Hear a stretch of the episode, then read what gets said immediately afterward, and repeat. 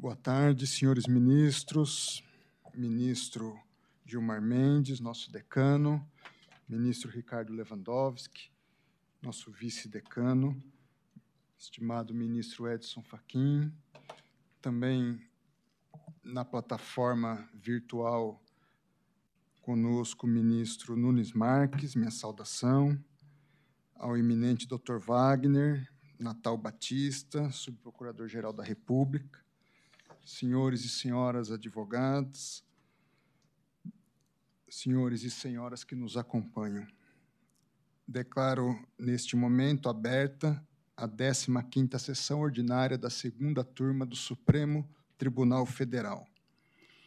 E antes de passar a palavra à doutora Hanna, nossa secretária, para a leitura da ata da sessão anterior, me permita saudar os estudantes de Direito. Nós não temos aqui o registro do nome da faculdade. Aqui.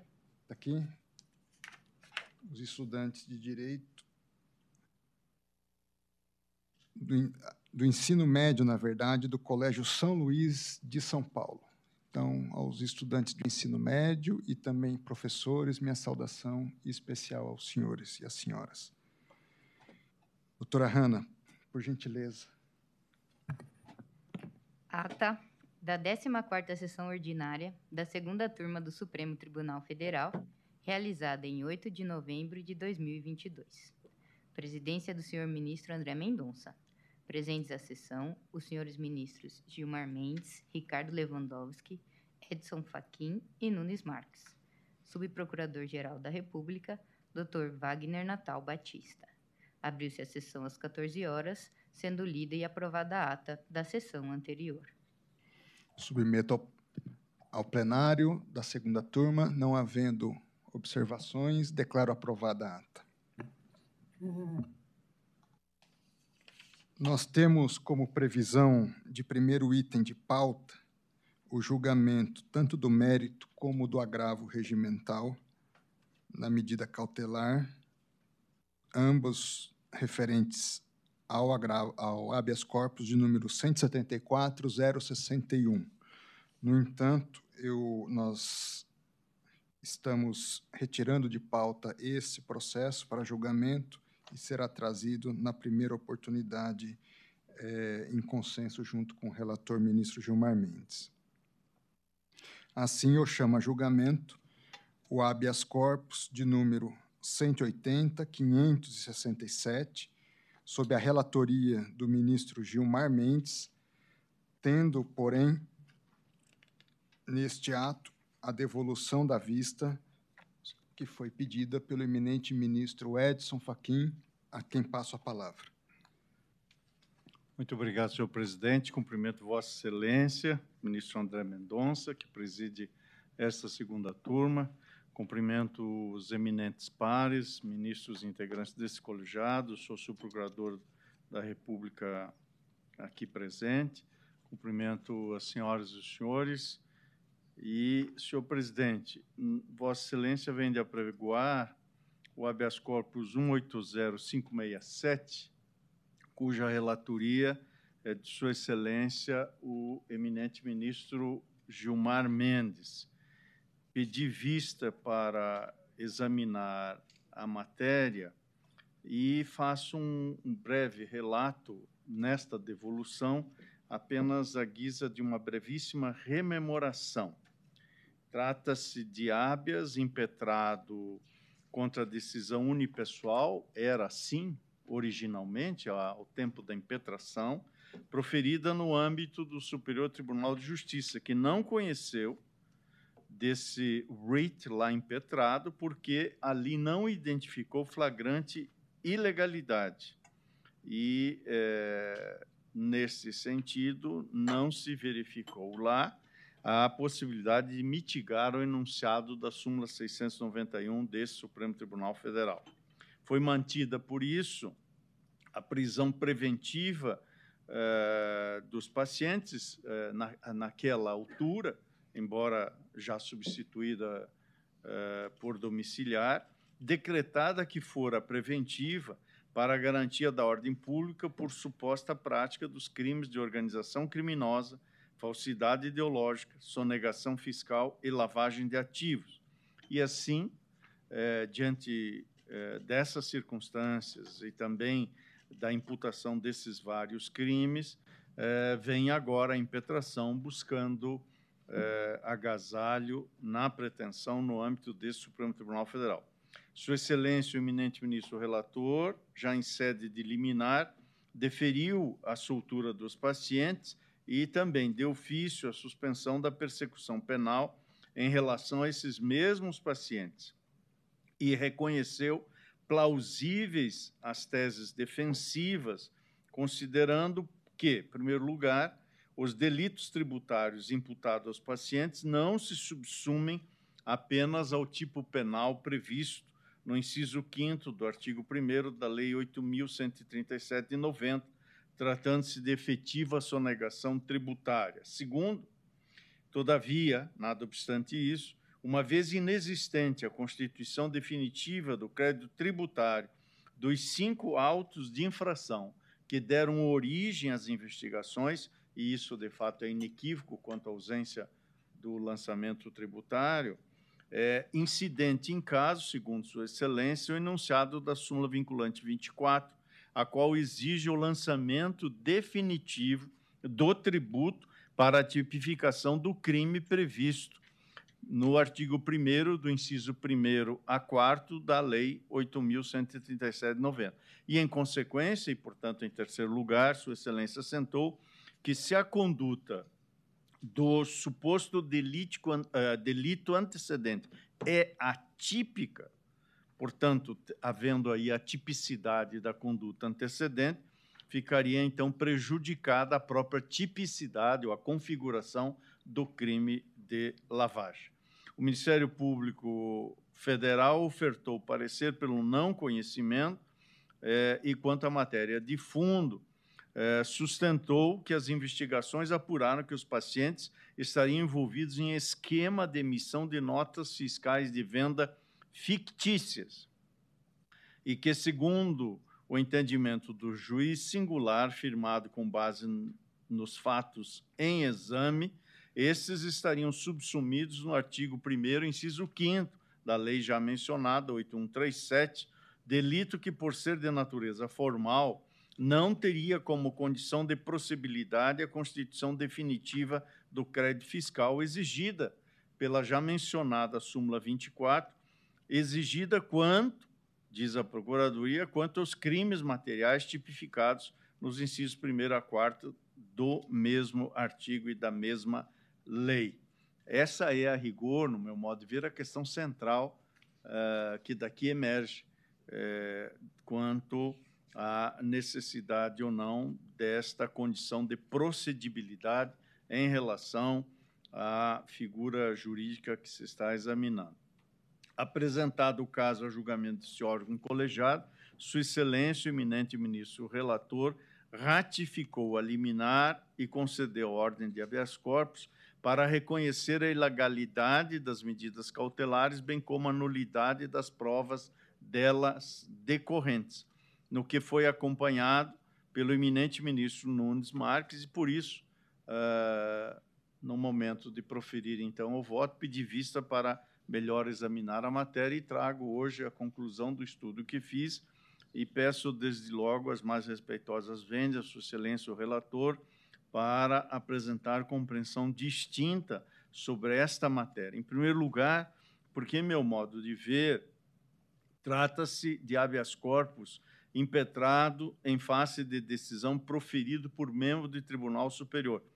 Agora já há decisão colegiada, mas ao tempo da impetração tratava-se de uma decisão unipessoal, por isso que a teor do inciso 1 a linha I do artigo 102 da Constituição da República, sobre o prisma da autoridade coatora, a competência originária do Supremo Tribunal Federal somente se perfectibiliza na hipótese em que Tribunal Superior, por meio de órgão colegiado, atue nessa condição.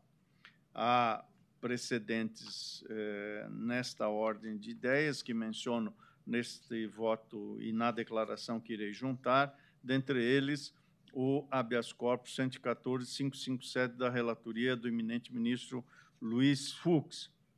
Sobre essa perspectiva, entendo que não se inaugura a competência desse Supremo Tribunal Federal nas hipóteses como do caso vertente, eis que não esgotada a jurisdição antecedente, dada o cabimento agravo regimental, e se acolhido, isso implicaria em supressão de instância, cito diversos outros precedentes, inclusive da nossa atual presidente, ministra Rosa Weber, habeas corpus 123926. Por isso, é, aqui há, em meu modo de ver, circunstância que leva ao não conhecimento deste habeas corpus. Evidente que é preciso registrar que, após a impetração, a decisão no Superior Tribunal de Justiça foi mantida por julgamento uh, colegiado. Por isso, examinando então uh, a circunstância daquela decisão de indeferir liminarmente a impetração lá deduzida ao aplicar a súmula 691, creio que estamos diante de circunstância que também não socorre melhor a impetração aqui no Supremo Tribunal Federal. É que a exigência de motivação estabelecida pelo inciso 9 do artigo 93 da Constituição Federal, compreendida essa regra à luz do cenário processual que se insere, torna evidente a distinção da motivação exigida entre medidas embrionárias, que se contentam com o juízo sumário, e uma condenação, que, obviamente, é, requer a presença de um conjunto robusto, é, especialmente de provas, para a desconstituição do estado de inocência que a todos é, se presume. Cumpre assinalar que o deferimento da liminar em habeas corpus constitui medida que se justifica quando a situação demonstrada nos autos manifestar desde logo constrangimento ilegal. Ou seja, a concessão de tutela de urgência há de ser, portanto, motivada de acordo com esta condição e é, nessa perspectiva que é, se tem reconhecido, por isso mesmo, como disse anteriormente, é, o, habeas, o não cabimento de habeas corpus que combate a decisão monocrática de indeferimento liminar. E, por isso, o enunciado da súmula 691 não compete ao Supremo Tribunal Federal conhecer de habeas corpus impetrado contra a decisão do relator que em habeas corpus requerido a Tribunal Superior indefere a liminar. Portanto, é, nesta, nesta ordem de ideias, suscito este tema preliminarmente à luz de outros argumentos é, que, em meu modo de ver, acentuam esta circunstância preambular de, do não conhecimento.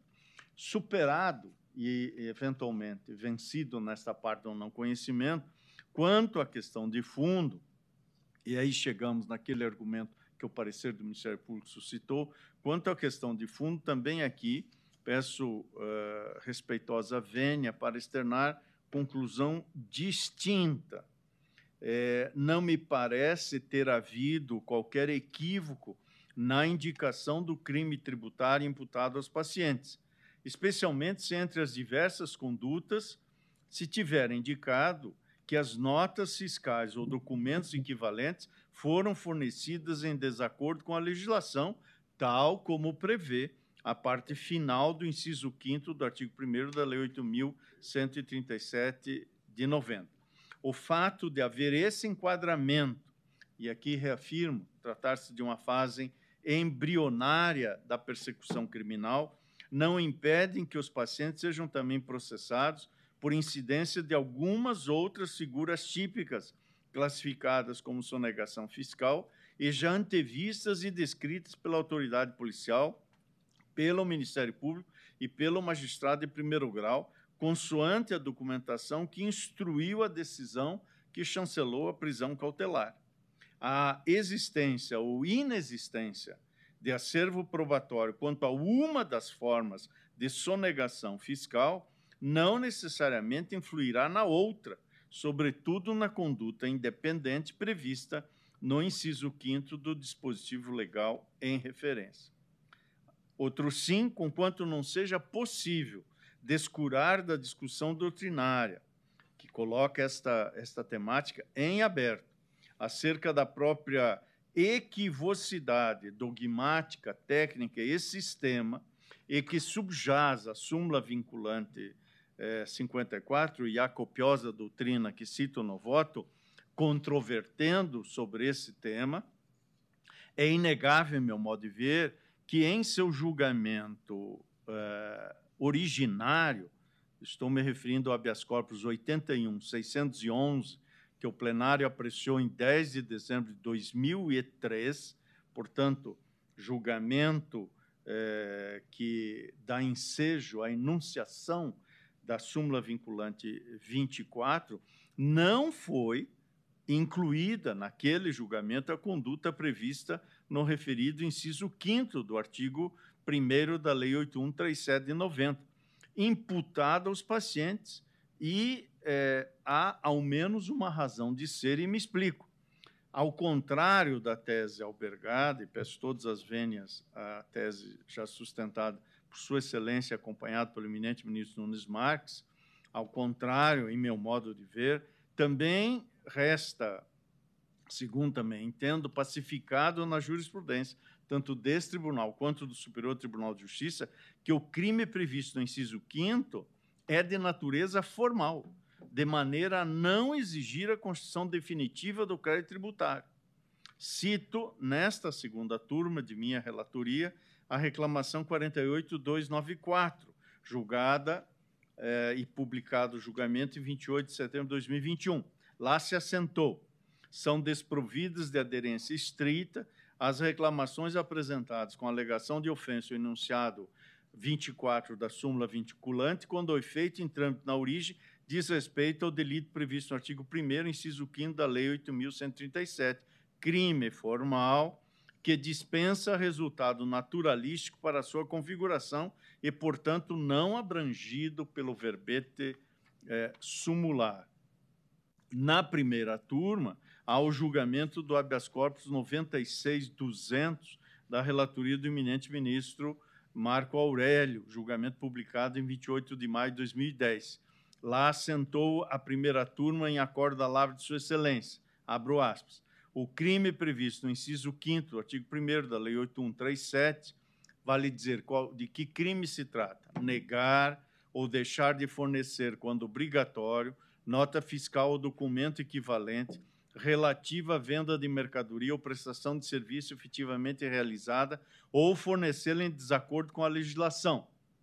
Sua Excelência, no voto, reproduziu o teor do inciso 5 Aquele crime, disse o eminente ministro Marco Aurélio, prescinde do processo administrativo fiscal e a instauração desse não afasta a possibilidade de imediata persecução é, criminal. Por isso, entendo que se trata de crime que se consuma com a mera omissão de se cumprir dentro do prazo legal, é, ou seja, 10 dias que são determinados pelo artigo 1 da lei especial que eu já mencionei algumas vezes, 8137, é, portanto, se consuma diante dessa omissão e diante da exigência legal é, que daí deriva, dispensando qualquer investigação sobre relação de causalidade naturalística ou a intenção do agente. Por outro lado, ainda que acolhida a tese em sentido diverso, ou seja, de tratar-se também essa conduta de crime de natureza material,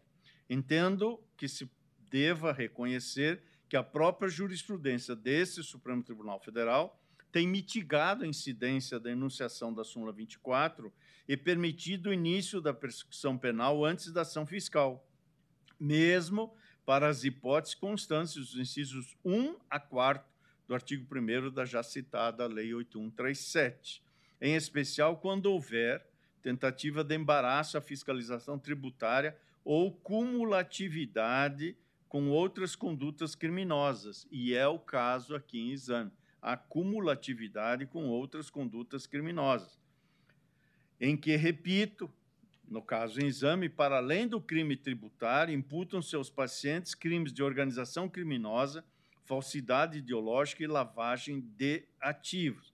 Cito é, mais de uma dezena de eh, recursos e habeas corpus julgados, quer pela primeira turma, quer pela segunda turma, nesta uh, direção. Portanto, senhor presidente Eminentes Pares, renovando as minhas vendas, Sua Excelência, o relator, cheguei à conclusão distinta e, eh, preliminarmente, não conheço do habeas corpus e, vencido no conhecimento, ou mesmo que eu conhecesse, não verifico razões para a concessão da ordem, seja na latitude do voto por Sua Excelência, o eminente ministro relator, seja nos termos pretendidos pelos impetrantes em sua petição inicial. É como voto, senhor presidente.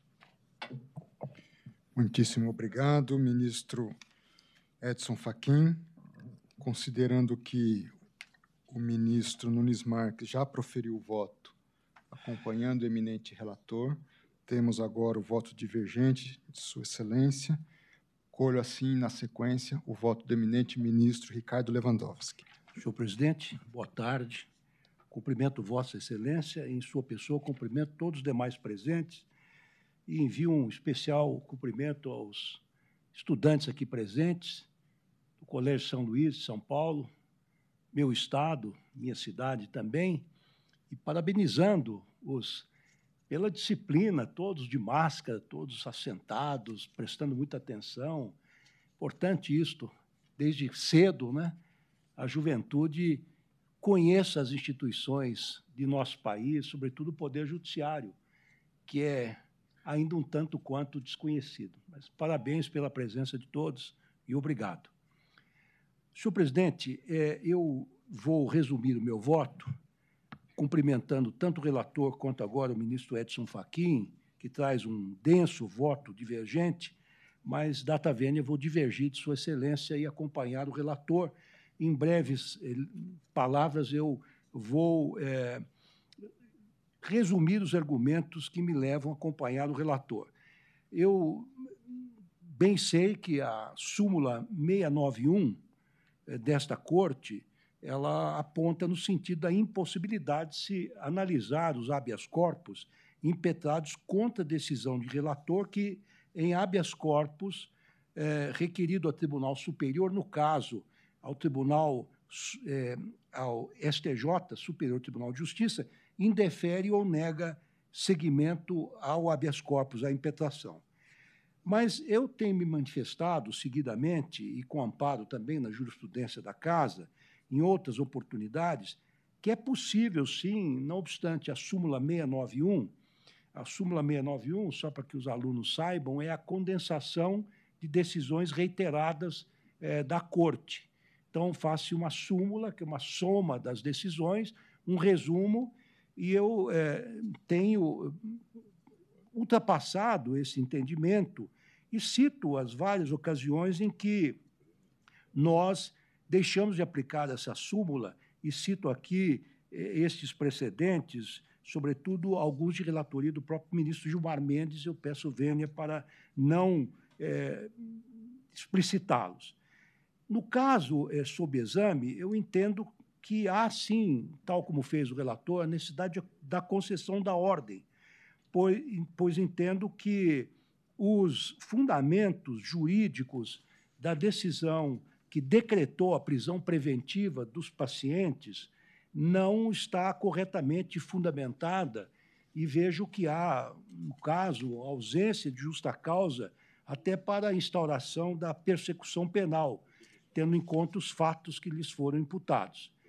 É porque eu vejo, senhor presidente, que a decisão combatida nesse habeas corpus é, não observou o teor da súmula vinculante 24, também da Casa, quando decretou a prisão preventiva dos pacientes e a instauração da persecução criminal pelo crime de sonegação fiscal previsto na Lei 8.137, é, sem que houvesse o lançamento definitivo do crédito tributário.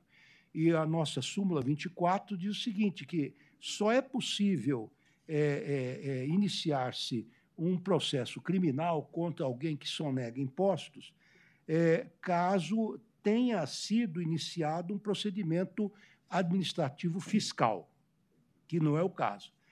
E aqui, senhor presidente, segundo a acusação, os pacientes, na qualidade sócio-administradores da pessoa jurídica, que é, já foi citada anteriormente, tanto pelo relator como pelo é, juiz vistor, eles é, utilizavam-se de códigos para operações declaradas e não declaradas ao fisco de Minas Gerais, desmembrando os pedidos em venda regular, venda com subfaturamento, venda sem emissão de nota fiscal e venda com emissão de nota fiscal com operação, operação fictícia. Parte do pagamento era estampada em boletos bancários para fins fiscais, enquanto outra parte era paga sem lastro, via depósito sem identificação em contas titularizadas por outras pessoas jurídicas. Analisando com mais verticalidade os autos, é possível observar que o juiz de primeiro grau indicou a conduta praticada pelos pacientes como sendo aquela prevista no inciso 5 do artigo 1 da Lei 8.137, consistente, entre aspas, em negar ou deixar de fornecer, quando obrigatório, nota fiscal ou documento equivalente relativo à venda de mercadorias ou prestação de serviços efetivamente realizada ou fornecê-la em desacordo com a legislação. Vejam, meus caros jovens aqui presentes, quando um comerciante, um prestador de serviço, ele vende uma mercadoria, não emite a nota fiscal, ele pode estar incorrendo em crime, um crime de natureza tributária, é que, o que está discutindo aqui.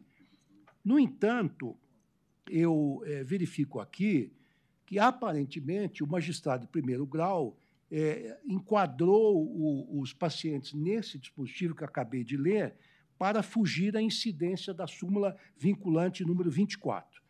É, isso porque, da leitura tipificada no supracitado inciso 5, constata-se que ela não corresponde com integralidade aos fatos supostamente praticados pelos pacientes. Ademais, ela não foi sequer descrita no pedido de prisão preventiva formulada pelo Ministério Público. O Ministério Público é o órgão acusador. Ele pede ou pode pedir a um juiz de primeiro grau, ou qualquer juiz, em qualquer instância do Poder Judiciário, a prisão de alguém é, preventiva quando existirem alguns fatos que autorize essa prisão, como, por exemplo, o perigo de fuga, perigo de destruição de provas, ameaças de testemunhas, etc. Mas aqui eu verifico, senhor presidente, que o Ministério Público, eh, quando pediu a prisão, ele não citou esses fatos que foram citados, mencionados pelo juiz para decretar a prisão preventiva. Eu aqui eh, peço vênia, até para ganharmos tempo, para não transcrever aqui é, o pedido que foi formulado ao juízo de primeiro grau, que é um pouco longo, mas dá suporte àquilo que estou afirmando. Ou seja, não há, não há uma correspondência entre aquilo que o Ministério Público pediu e aquilo que o juiz estabeleceu ou constatou ou enquadrou os pacientes para determinar a prisão preventiva. Então, para mim, senhor presidente, parece claro que o dolo dos pacientes caso os fatos imputados a eles fossem verdadeiros, seria o de suprimir o pagamento do tributo estadual, ICMS. O preenchimento inverídico da respectiva documentação ao fisco nada mais era do que um meio utilizado para a consumação do delito, com utilização pelo paciente de artifícios para fazer parecer que as referidas vendas diziam respeito a rações animais não tributáveis. Esse é o fundamento, enfim, da, da conduta ilícita atribuída aos pacientes.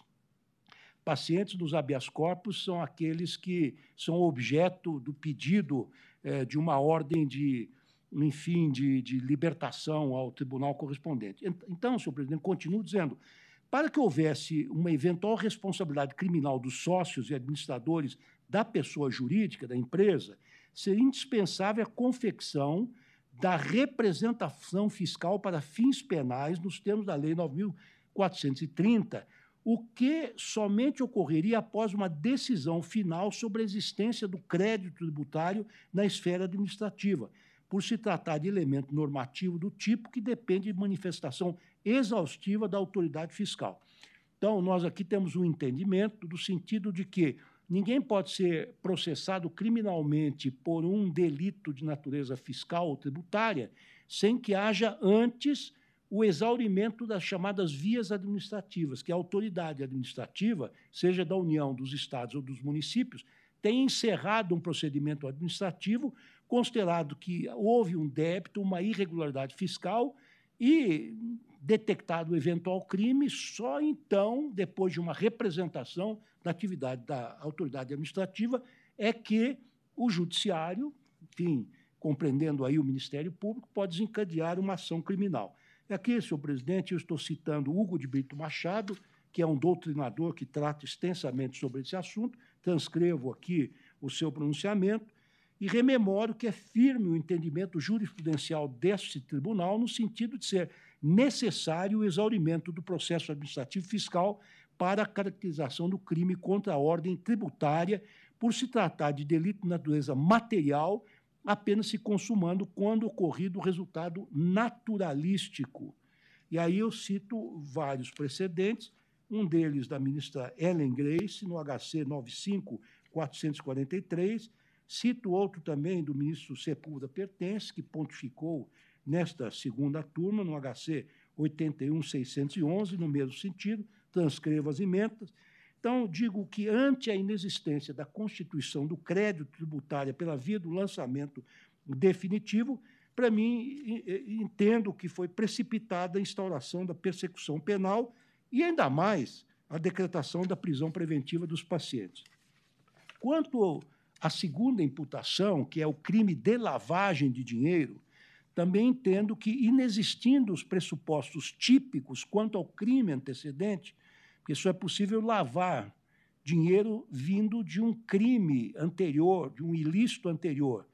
Então, é, digo aqui que também, nesse aspecto, se torna impossível o prosseguimento da persecução criminal pelo delito subsequente, que é o de lavagem de dinheiro é, porque entendo que é imprescindível que esteja minimamente configurado o ilícito penal anterior, o preambular, para que se possa falar em indícios da existência de dolo direto, de se ocultar ou dissimular o patrimônio ilícito dele originário. Dolo, meus caros alunos, é a vontade de obter um resultado ilícito a vontade consciente. Então, aqui não se identifica isso, pelo menos na minha ótica. E aqui também, senhor presidente, eu cito um doutrinador, um jurista chamado Marco Antônio de Barros, transcrevo um texto nesse sentido.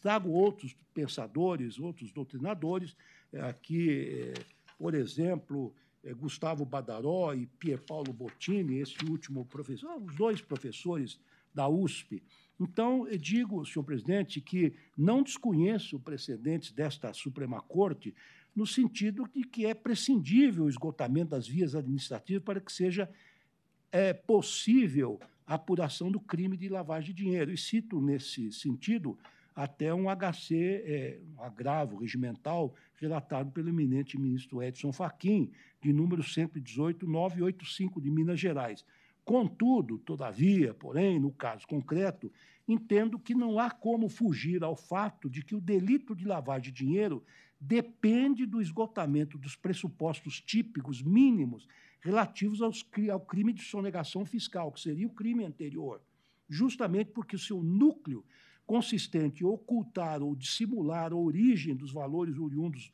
do não pagamento dos tributos, reciclando-os por meio de determinadas operações para assim camuflar a sua origem espúria e reinseri-los, é, enfim, no mercado é, financeiro para que tenham origem ilícita, origem lícita, no meu entender, não foi é, é, caracterizado, não ficou caracterizado.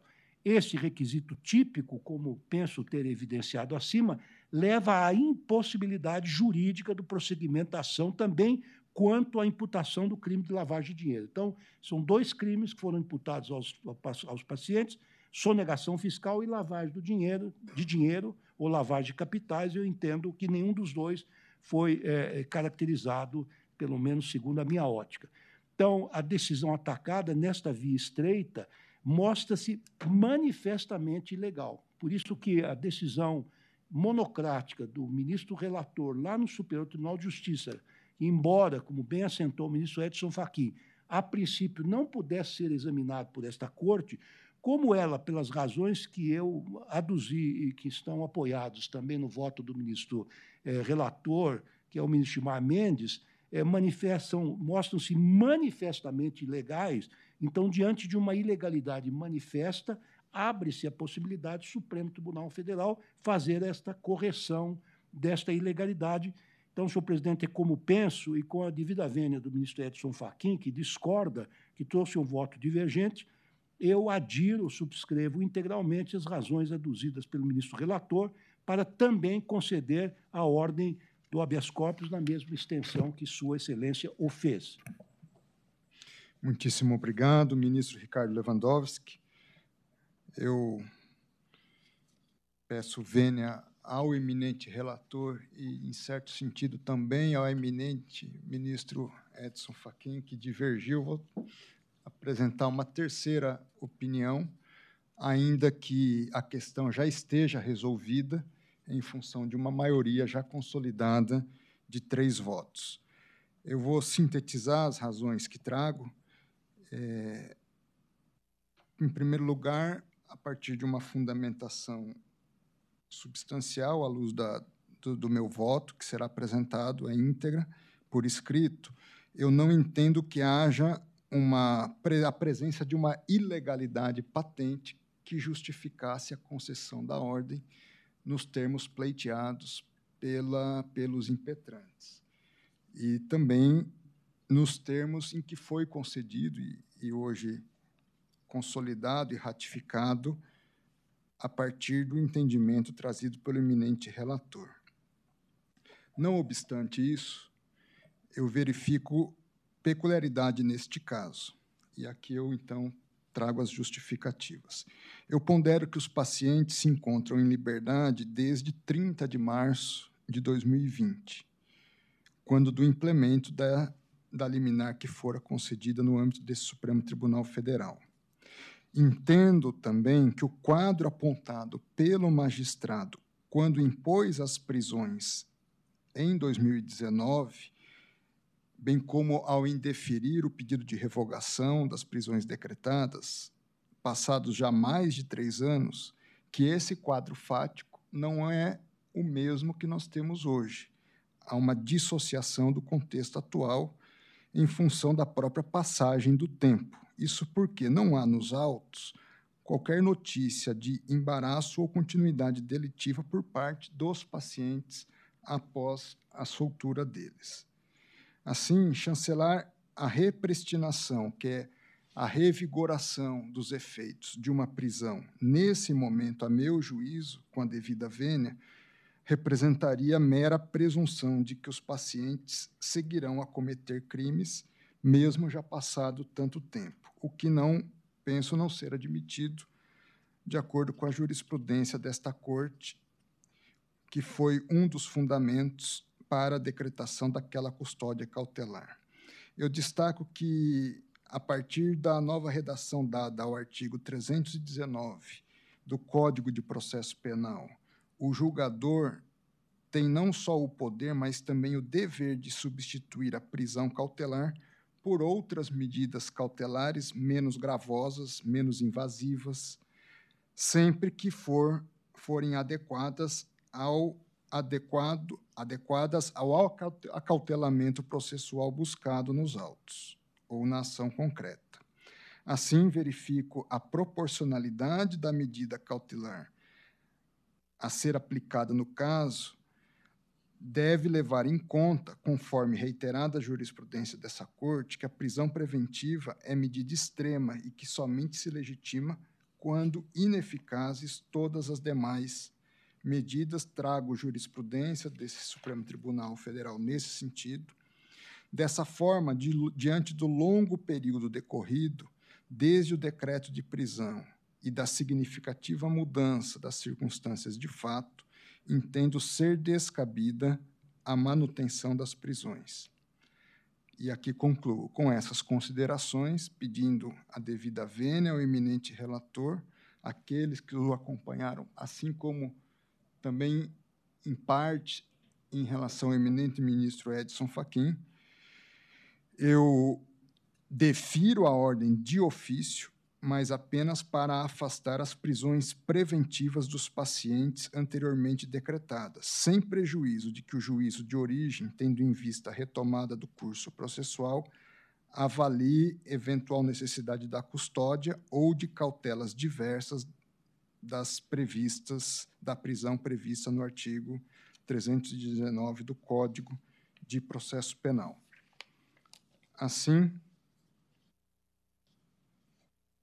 passo a proclamação do resultado do julgamento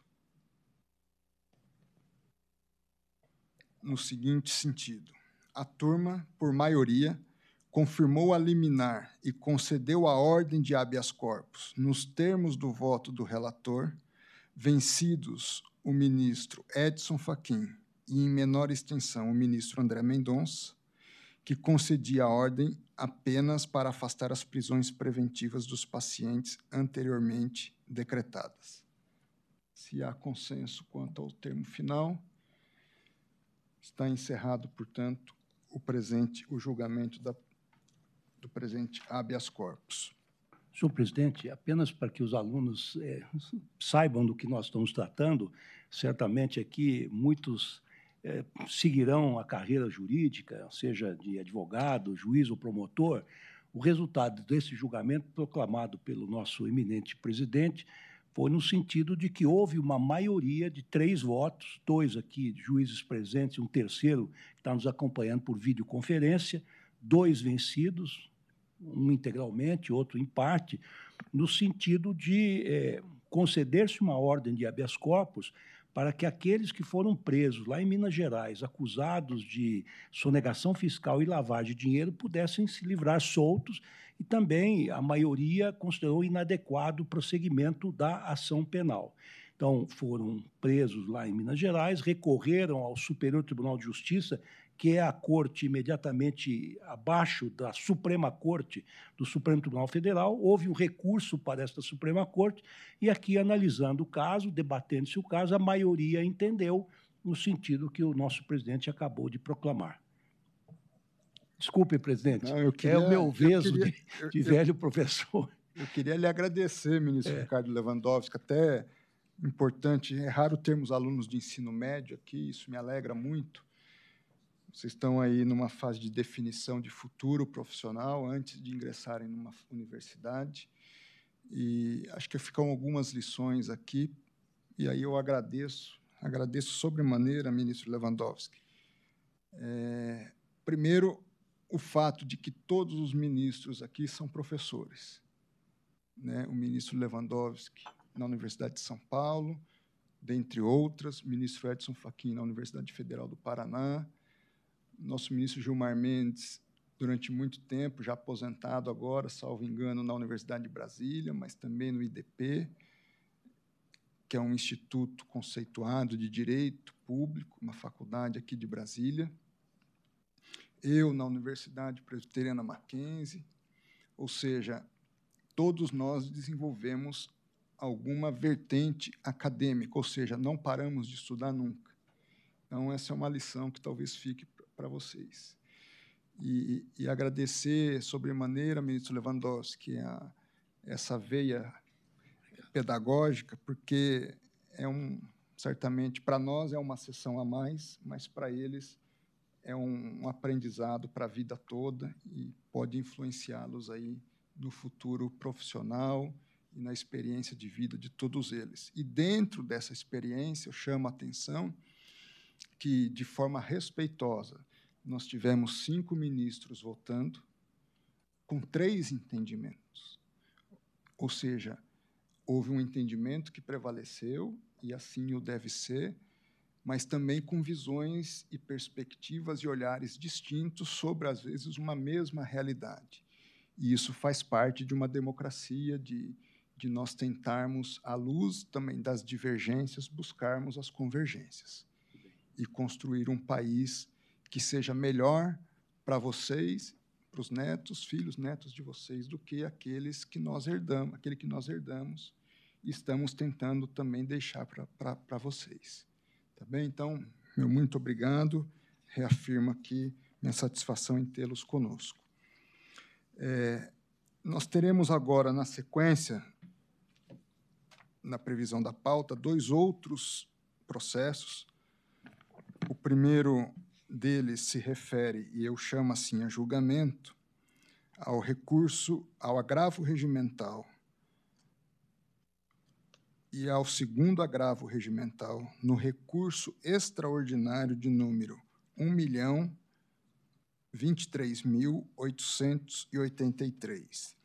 Nós aqui estamos numa continuidade de julgamento para proferimento de voto de desempate, resta apenas o meu voto. O julgamento está, por hora, empatado em 2 a 2, da seguinte forma: após os votos do ministro Edson Fachin, relator, e Ricardo Lewandowski, que, ne que negavam. Perdão.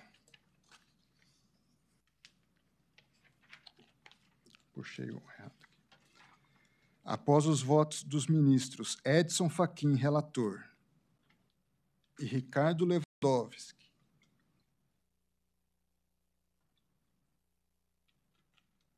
tá certo. Que negavam provimento aos agravos regimentais, e dos votos dos ministros Gilmar Mendes e Nunes Marques, que davam provimento aos recursos para reformar a decisão agravada, negar provimento ao recurso extraordinário da Procuradoria-Geral de Justiça e dar total provimento ao recurso extraordinário da Procuradoria-Geral do Distrito Federal, declarando a constitucionalidade do artigo 84-A da Lei Orgânica do Distrito Federal, mediante a seguinte interpretação conforme ao artigo 132 da Constituição Federal. Abre aspas. A atuação judicial da Procuradoria-Geral do Tribunal de Contas do Distrito Federal somente será admitida nas hipóteses em que aquela Corte de Contas estiver em juízo em nome próprio para preservar a sua autonomia e independência perante os demais poderes do Distrito Federal. O julgamento foi suspenso por empate na votação restando assim a necessidade do meu voto, que passo a proferir.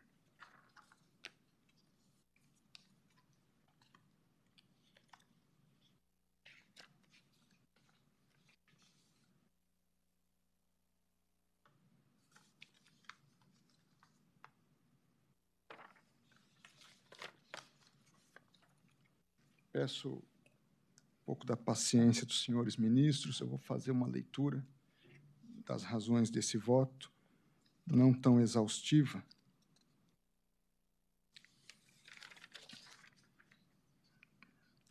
Discute-se nesta ação direta de inconstitucionalidade distrital a pretensa inconstitucionalidade formal por vício de iniciativa à luz da lei orgânica do Distrito Federal da emenda à Lei Orgânica do Distrito Federal de número 95 de 2016, publicada no Diário Oficial de 4 de março de 16, que dispõe sobre a procuradoria ou a criação da Procuradoria-Geral do Tribunal de Contas do Distrito Federal.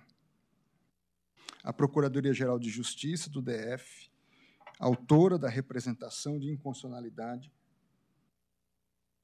sustentou perante o Tribunal de Justiça do DF que a aludida emenda decorreu de iniciativa parlamentar, em, vi em violação aos dispositivos da Carta Política do Distrito Federal, já que caberia, no seu entender, somente ao próprio Tribunal de Contas do DF a iniciativa legislativa para tratar da sua estrutura interna.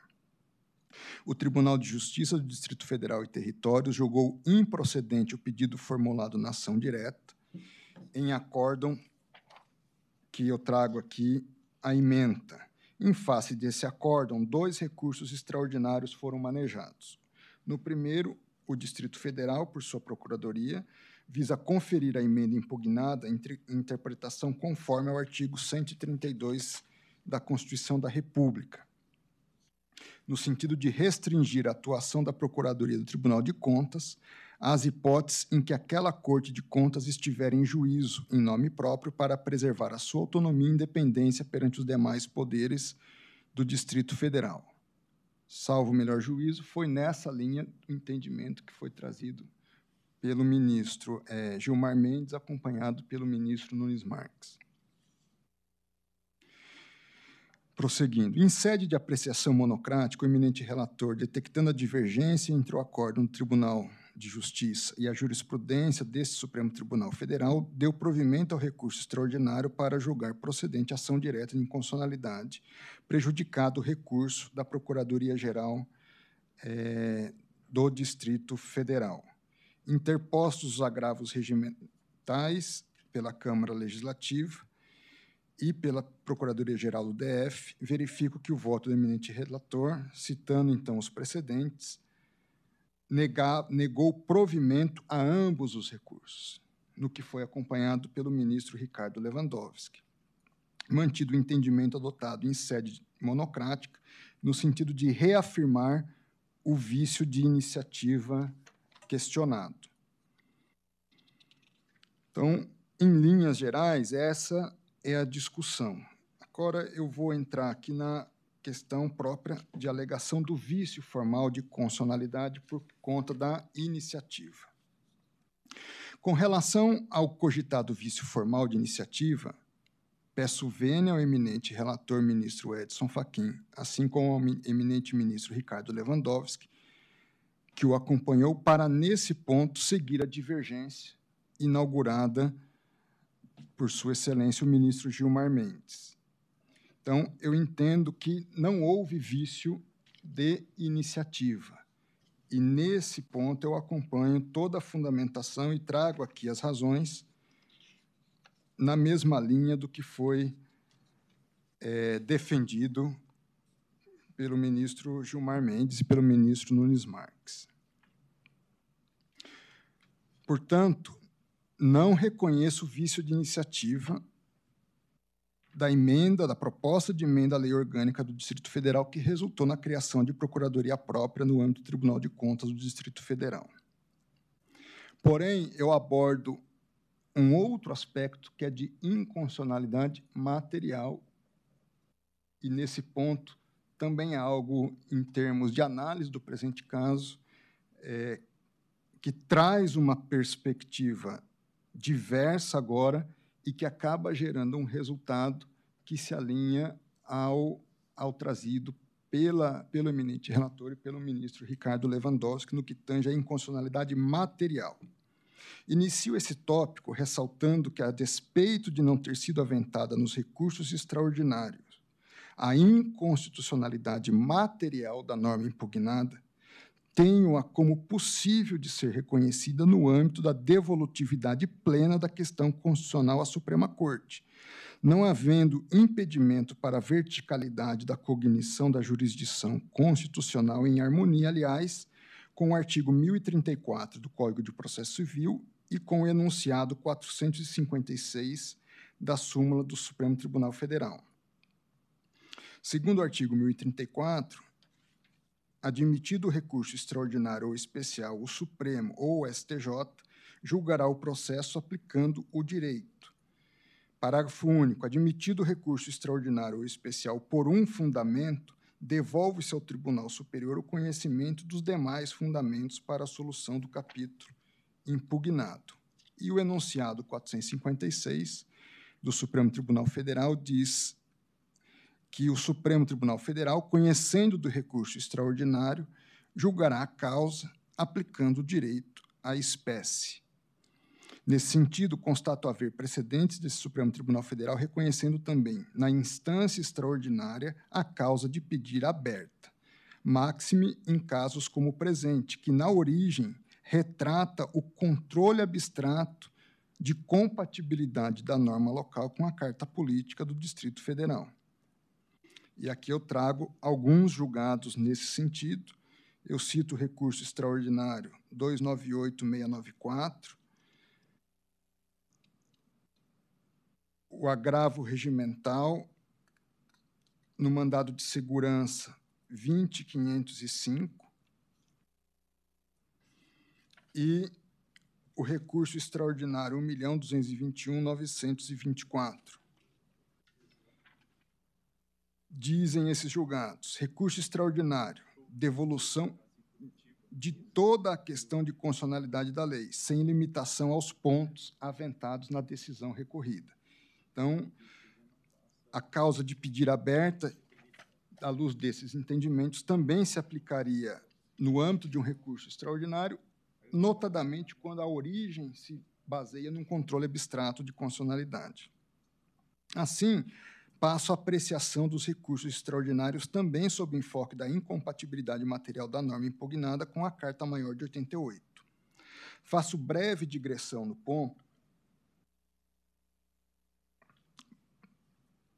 para registrar que o Tribunal de Contas do DF, em rigor, não necessita recorrer à espécie normativa, emenda à lei orgânica, para propor legislação que verse sobre sua autonomia organizacional e administrativa a qual, como visto, é assegurada nos artigos 96, inciso 2, cumulado com 73 e 75 da Constituição da República. Isso porque a própria lei orgânica, em outras passagens, assegura o exercício da prerrogativa em questão pelo Tribunal de Contas, atribuindo-lhe expressamente iniciativa para formalizar perante a Câmara Legislativa do DF propostas de leis complementares que tratem da sua organização e funcionamento transcrevo nesse sentido os dispositivos da, da, da lei orgânica do DF, atribuindo a iniciativa de leis complementares e ordinárias ao Tribunal de Contas da União, e, portanto, da leitura desses dispositivos, a leitura desses dispositivos indica que o exercício da autonomia e independência do Tribunal de Contas do DF no que se refere à criação de órgãos destinados a auxiliá-lo no exercício das suas funções, já se encontra plenamente acolhido pela lei orgânica local, podendo o órgão formalizador perante formalizar perante o Poder Legislativo projetos de lei complementar nesse sentido. No caso dos autos, também a proposta foi além de criar um estrito órgão auxiliar, iniciativa que, como visto, poderia ser procedida por meio de lei complementar, tratou-se, em verdade, de instituir uma Procuradoria Geral própria, autônoma, em relação à Procuradoria Geral do Distrito Federal, dotando-a de funções que, a meu sentir, usurpam competências exclusivas expressamente previstas na Constituição da República. Então, o tribunal, no meu entendimento de contas, ele tem iniciativa legislativa e pode criar órgãos auxiliares. Porém, criar uma procuradoria própria nós temos uma disciplina própria da advocacia de Estado no âmbito da própria Constituição Federal, que precisa, a meu sentir, ser respeitada.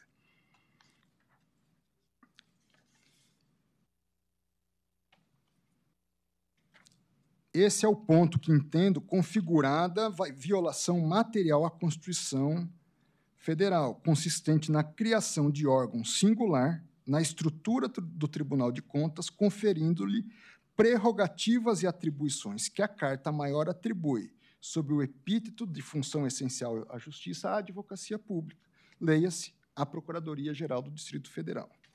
Importa ressaltar que a advocacia pública ganhou nos artigos 131 e 132 da Constituição seção própria, dentro do capítulo 5, que trata das funções essenciais à justiça, o qual significativamente se insere no título 4, que trata da organização do Estado e dos poderes, ou seja, da estruturação orgânica fundamental da República Federativa do Brasil.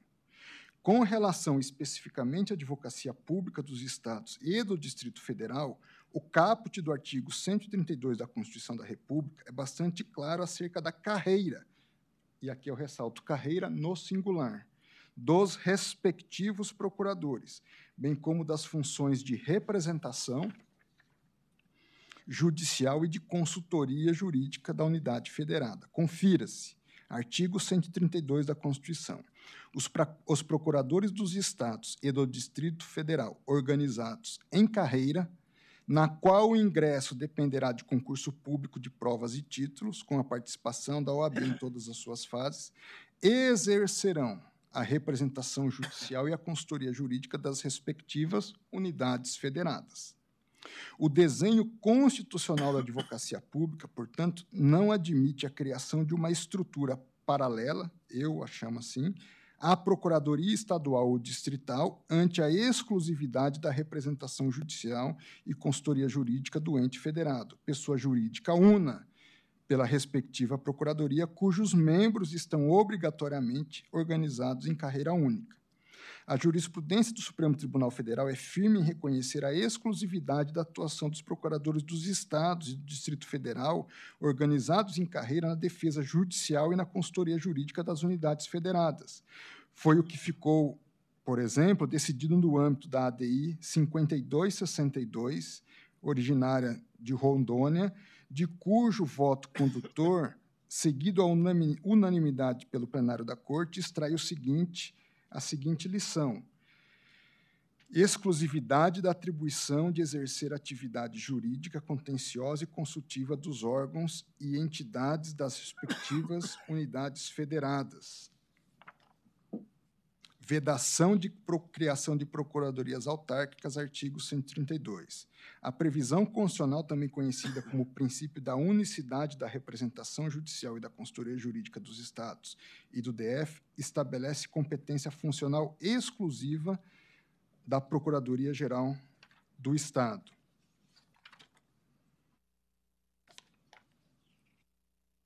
Ação direta relatada pela eminente ministra Carmen Lúcia. No mesmo sentido, eu cito a ADI 6292, originária do Mato Grosso, cujo acórdão foi assim emendado sob a relatoria do eminente ministro Gilmar Mendes.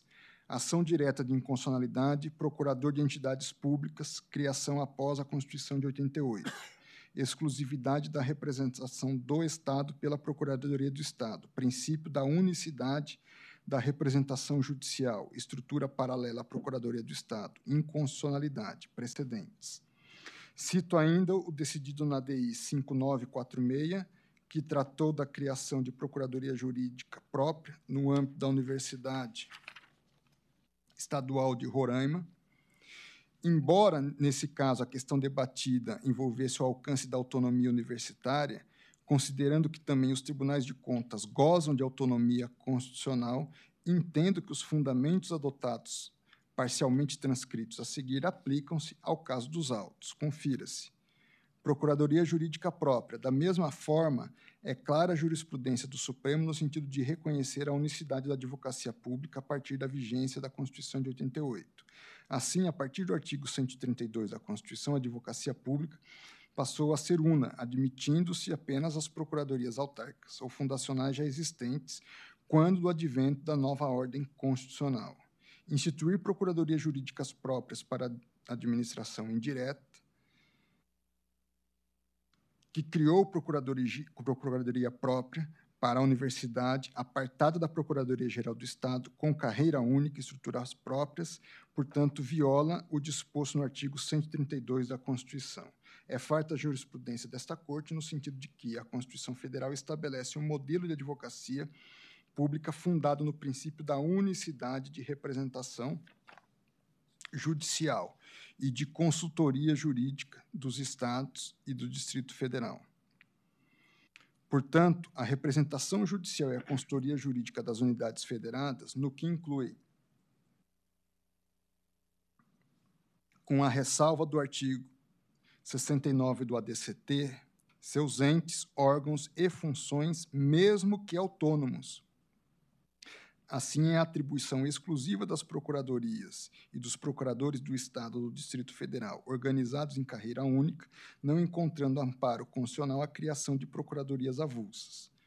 Não desconheço que a jurisprudência desta Corte, com relação a órgãos dotados de autonomia e independência, evoluiu para admitir, em caráter excepcional, a prática de determinados atos processuais na defesa da sua autonomia e independência frente aos demais poderes, o que foi muito bem lembrado pelo eminente ministro Gilmar Mendes em seu voto, propondo, inclusive, que o dispositivo impugnado receba a interpretação conforme o artigo 132 da Constituição da República.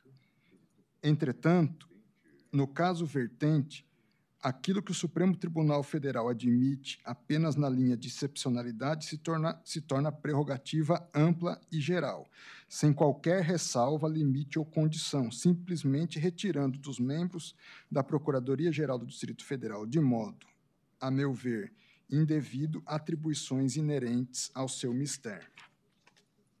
Transcrevo novamente, para não deixar dúvida quanto à inconstitucional usurpação de atribuições, o seguinte trecho da norma impugnada, que trata de uma representação ampla.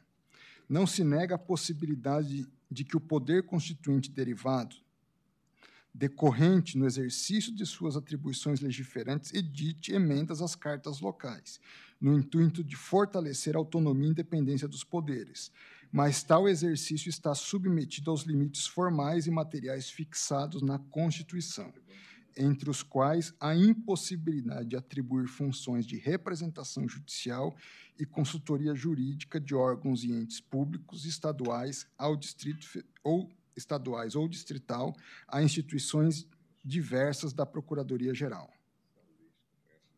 Embora nesta ótica que apresento fosse tecnicamente possível preservar alguns trechos da emenda da emenda da emenda feita no âmbito do DF, inclusive fazendo uso da interpretação conforme, entendo que não haveria sentido manter a validade de fragmentos esparsos da norma, já que as principais atribuições cometidas ao órgão, se não todas, afiguram-se, a meu ver, claramente inconstitucionais.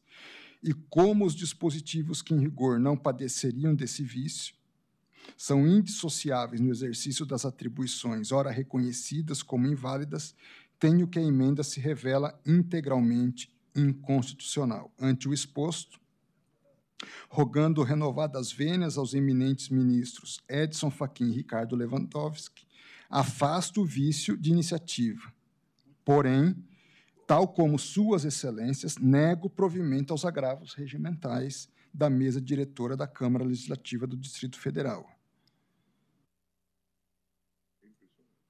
Em seguida, desde já, rogando vênias aos eminentes ministros Gilmar, ministros Gilmar Mendes e Nunes Marques, dou provimento, dou provimento ao recurso extraordinário do Ministério Público do Distrito Federal e Territórios, embora por fundamento diverso, no sentido de reconhecer a inconstitucionalidade material integral da emenda constitucional da emenda número 95 de 2016 à Lei Orgânica do Distrito Federal, que acrescentou o artigo 80 84A, a Carta Política do DF, ressalvada a possibilidade de, por meio de projeto de lei complementar de sua iniciativa, o Tribunal de Contas do DF propor criação de órgão estritamente auxiliar, desde que não haja usurpação das competências cometidas pela Constituição da República aos procuradores públicos do DF. Já em relação ao recurso extraordinário do Distrito Federal, apresentado por sua Procuradoria-Geral, considero prejudicado.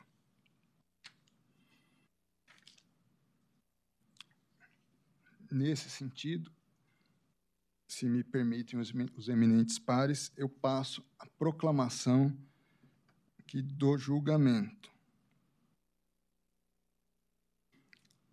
Você preparou, doutora, alguma coisa? Não, então vou. Eu acho que não há voto médio, eu acho que é uma, é uma divergência de fundamentos, não em termos de dispositivo. Porque no dispositivo, Vossa Excelência está. Eu acompanho. Portanto, negando o provimento. Negando o provimento. É, essa é a conclusão que eu e o ministro Ricardo Lewandowski firmamos. Não, eu dou provimento ao, ao recurso do DF, mas. Sim, ao recurso extraordinário. Por fundamento. Isso. Na mesma linha. Por isso que negamos provimento aos agravos. Então, eu vou seguir a linha aqui do, da redação do julgamento parcial, eventualmente fazendo alguma adaptação. Após os votos do, dos ministros Edson Fachin, a segunda turma, né, a turma por maioria, vencidos os ministros Gilmar Mendes e Nunes Marques, decidiu por negar provimento ao recurso extraordinário, ao negar provimento aos agravos regimentais.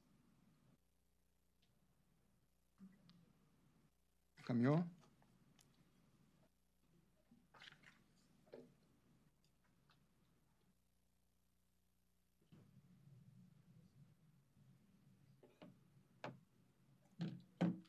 Negou provimento aos agravos regimentais nos termos do voto do relator, com ressalva do ministro André Mendonça, vencidos os ministros Gilmar Mendes e Nunes Marques. Com ressalva quanto aos fundamentos. Quanto aos fundamentos.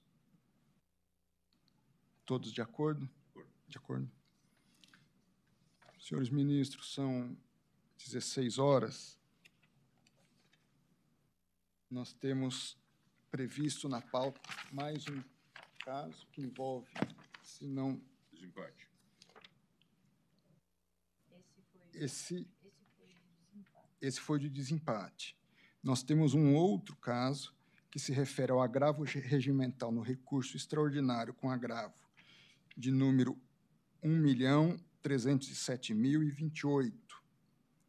Se trata daquela questão do Cinemark, ou que, junto ao município de Cotia, numa discussão sobre a gratuidade da, dos bilhetes ah, tá. para, para os idosos. Né? Nesse caso específico,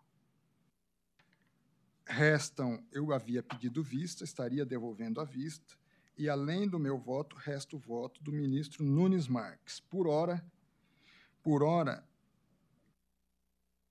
temos os votos do ministro Edson Fachin, relator, e Ricardo Lewandowski, ambos que negavam provimento ao agravo regimental, e o voto divergente do ministro Gilmar Mendes, que dava provimento ao recurso para determinar a reforma da decisão agravada e a manutenção do acórdão proferido pelo Tribunal de Justiça de São Paulo, objeto do recurso extraordinário, havendo meu pedido de vistas vista dos autos. Eu consulto o colegiado se nós prosseguimos. Podemos prosseguir, né?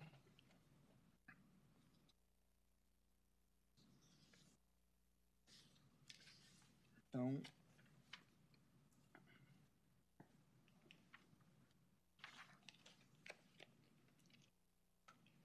vou fazer um breve retrospecto do caso.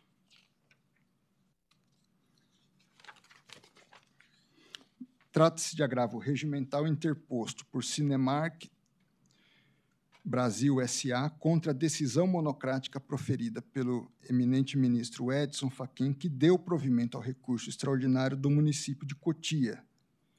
E aqui eu trago a fundamentação para, então, Sua Excelência, o ministro Edson Fachin, acompanhado pelo ministro Ricardo Lewandowski,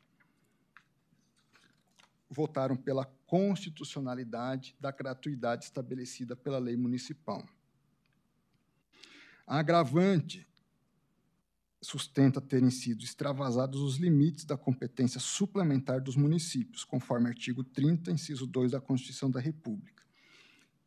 E também a incorreta aplicação dos precedentes firmados na ADI 1950 e 32, 3512, havidos antes da edição da Lei 12.933 de 2013, que dispõe sobre a concessão da meia entrada a estudantes, idosos e pessoas com deficiência. Assevera ainda a inviabilidade da alteração pelo município do critério utilizado na lei federal, disciplinador de mecanismo de acesso à cultura, conforme estabelecido no artigo 23 da Lei 10.741 de 2003, Estatuto do Idoso, em desproporcional e excessiva intervenção no domínio econômico. Houve parecer da Procuradoria-Geral da República, opinando pelo não provimento do agravo regimental. Foi indeferido o pedido de sustentação oral do agravante. Após prolação dos votos, dos eminentes ministros Edson Fachin Ricardo Lewandowski pelo não provimento do recurso e do eminente ministro Gilmar Mendes, em divergência no sentido do provimento, pedi vista do processo para melhor análise da questão. Assim,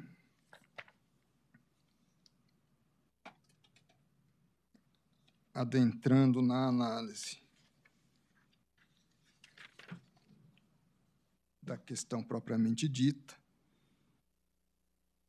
primeiro tópico que abro é da sede constitucional da matéria. Sobre a matéria aqui examinada, a expressa previsão constitucional do artigo 24, inciso 1, a respeito da competência legislativa concorrente da União, dos Estados e do Distrito Federal sobre, inciso 1, direito econômico.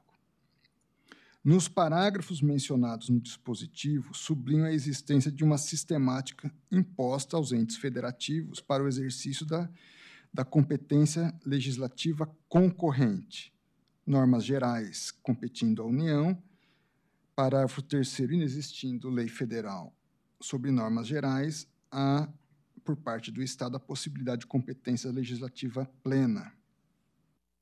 Propriamente quanto aos municípios, embora não expressamente incluídos na preleção do artigo 24, há razoável consenso a respeito da sua participação na produção legislativa concorrente, em caráter suplementar, o que encontra guarida, de modo geral, no disposto no artigo 30 da Constituição, tanto inciso 1, legislar, legislar sobre assuntos de interesse local, como inciso 2, suplementar a legislação federal e estadual no que couber. Na compreensão da, da, competência legislativa concorrente, à vista das definições enumeradas, é conhecida a enunciação de que os entes federativos atuam, abre aspas, com domínio legislativo, de cujo conteúdo extraio as noções de cooperação mútua, atinente ao cumprimento dos valores das regras da, da Constituição, caráter vertical, que por isso pressupõe o trabalho legiferante conjunto sobre a mesma matéria e de forma não cumulativa, haja vista a separação do âmbito de atuação de cada ente. E ainda não hierarquizado, porque a lei de um ente não tem o condão de revogar lei produzida por ente distinto. Nessa linha oportuna, a transcrição de escolho do professor Ingo Sarlet, defendendo essa estrutura normativa no âmbito da federação. Nessa primeira ordem de ideias, notadamente sobre a ausência de sobreposição entre as atribuições legiferantes, é preciso verificar, então, quais os limites normativos de cada esfera federativa. Assim, um foco principal para esta espécie, na parcela legislativa cabível à União e aos municípios, o texto constitucional nos aponta para a confecção de normas gerais de competência da primeira e de normas sobre assuntos de interesse local de competência dos segundos. Das normas gerais editadas pela União. A respeito das normas gerais, é conhecida a dificuldade tanto da doutrina quanto da jurisprudência em definir o seu conceito e abrangência. Tarefa que, apesar de tormentosa, mostra-se crucial para alinhavar-se o alcance e limitação da competência legislativa da União no esquema de repartição de competência concorrente. A evidência dessa complexidade, nem mesmo o formulador da terminologia, o eminente ministro Leomar Baleiro, quando deputado federal, teve oportunidade de sobre ela entabular. Situação aberta que ficou registrada na obra da Procuradoria Estadual de São Paulo, da Procuradora Estadual de São Paulo, doutora Fernanda Dias Menezes de Almeida, em atenção a artigo produzido por Rubens Gomes de Souza, àquela época membro da comissão encarregada de elaborar o projeto de Código Tributário Nacional, juntamente com aquele festejado tributarista. Confira-se. Mas, para prosseguir, abre aspas, prosseguir nessa linha de pensamento quando a delimitação do próprio conceito de normas gerais, a comissão de início encontrou-se numa situação de impasse, porque é sabido que a origem do dispositivo é devida ao então deputado Aliomar Baleiro, que, segundo a sua própria confissão, encontrou uma fórmula verbal para vencer uma resistência política. Eu teria que verificar esta afirmativa, mas creio que esta confissão não ficou nos limites do confessionário. Algo existe naquele livrinho Andaimes da Constituição. E prossegue. Falou-se nada menos do que na própria destruição do regime federativo, todos os exageros verbais que o calor do debate político comporta. E o próprio Aliomar encontrou uma solução de compromisso, que foi a de delimitar-se essa competência, que ele queria ampla pelas normas gerais, expressão que, perguntado por mim, quanto ao sentido que lhe dava, no intuito de ter uma forma de interpretação autêntica, ele me confessou que não tinha nenhuma, que nada mais fora do que um compromisso político que lhe havia ocorrido e que tinha dado certo. Então, a própria dificuldade originária nessa definição de normas gerais. Assim, no, do é certo saliente que a intenção do eminente ministro Leomar Baleiro naquela jornada era de conceber algo mais próximo do que consideramos atualmente uma lei nacional, pois voltada a produzir efeitos sobre a sistemática tributária de todos os entes federados. No afã de se conter uma possível centralização excessiva de produção legiferante nas mãos da União, porém a compreensão do conceito de normas gerais tornou-se outra, com força vinculante, prioritariamente em prol da defesa, em prol da esfera federal. Daí a distinção que se faz hoje entre lei nacional e lei federal. Nada obstante essa diferença, tenho que as leis federais produzidas sob o parâmetro das normas gerais não possuem força vinculante apenas sobre a União os seus efeitos, dentro do esquema constitucional de repartição de competências, também são produzidos sob o âmbito, sobre o âmbito de atuação legislativa dos demais entes da federação. Isso porque as normas gerais, ao fixarem diretrizes e mandamentos sobre determinada matéria, garantem a uniformização mínima de certa temática em todo o território nacional e para isso estão aparelhadas de força vinculante mais incisiva sobre as demais esferas federativas. Nesse mistério, cumpre sublinhar ainda que a União não está adstrita a uma intenção meramente programática, podendo também produzir comandos legais com aplicabilidade imediata, desde que se atenham a um espectro de atuação mais amplo, não incidente em questões locais específicas de algum estado ou município.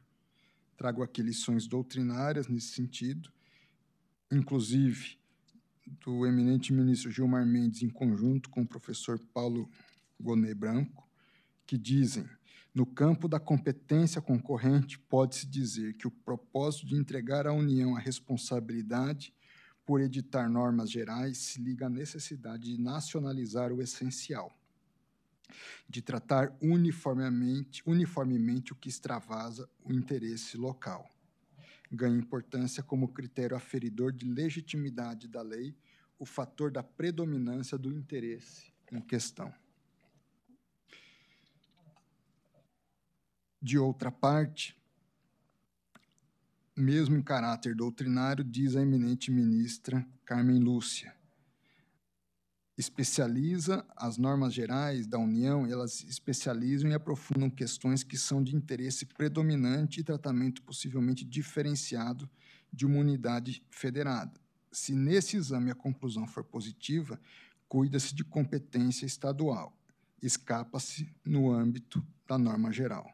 Então, se diz uma, há uma predominância local, prevalece o interesse local.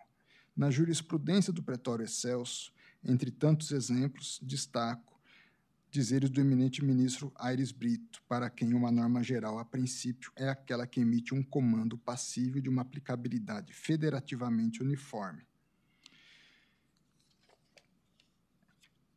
Dentro dessa perspectiva, abraço a premissa de que as normas gerais editadas pela União ostentam a aptidão de impor determinadas regras aos estados e aos municípios, sem que necessariamente atenham-se a comandos meramente principiológicos. Em que pese o seu campo de abrangência, nada impede que introduzam no ordenamento normas de aplicação imediata sobre as situações jurídicas de caráter geral, ressalvando-se, em qualquer caso, a ingerência sobre questões notadamente peculiares de determinada localidade. Tratando agora das normas municipais. Agora, não apenas para compreender essa limitação das normas gerais, é pertinente análise sobre a conceituação de interesse local ou peculiaridade local. pressuposto obrigatório para se traçar o limite de abrangência da legislação municipal no âmbito da competência concorrente.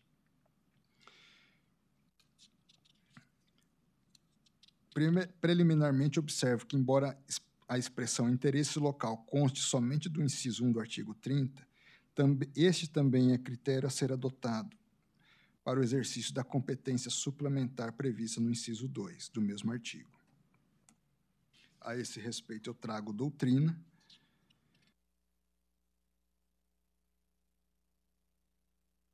Além do critério meramente espacial, no que tange ao interesse local, a doutrina estabelece também importante marca sobre a predominância do interesse local.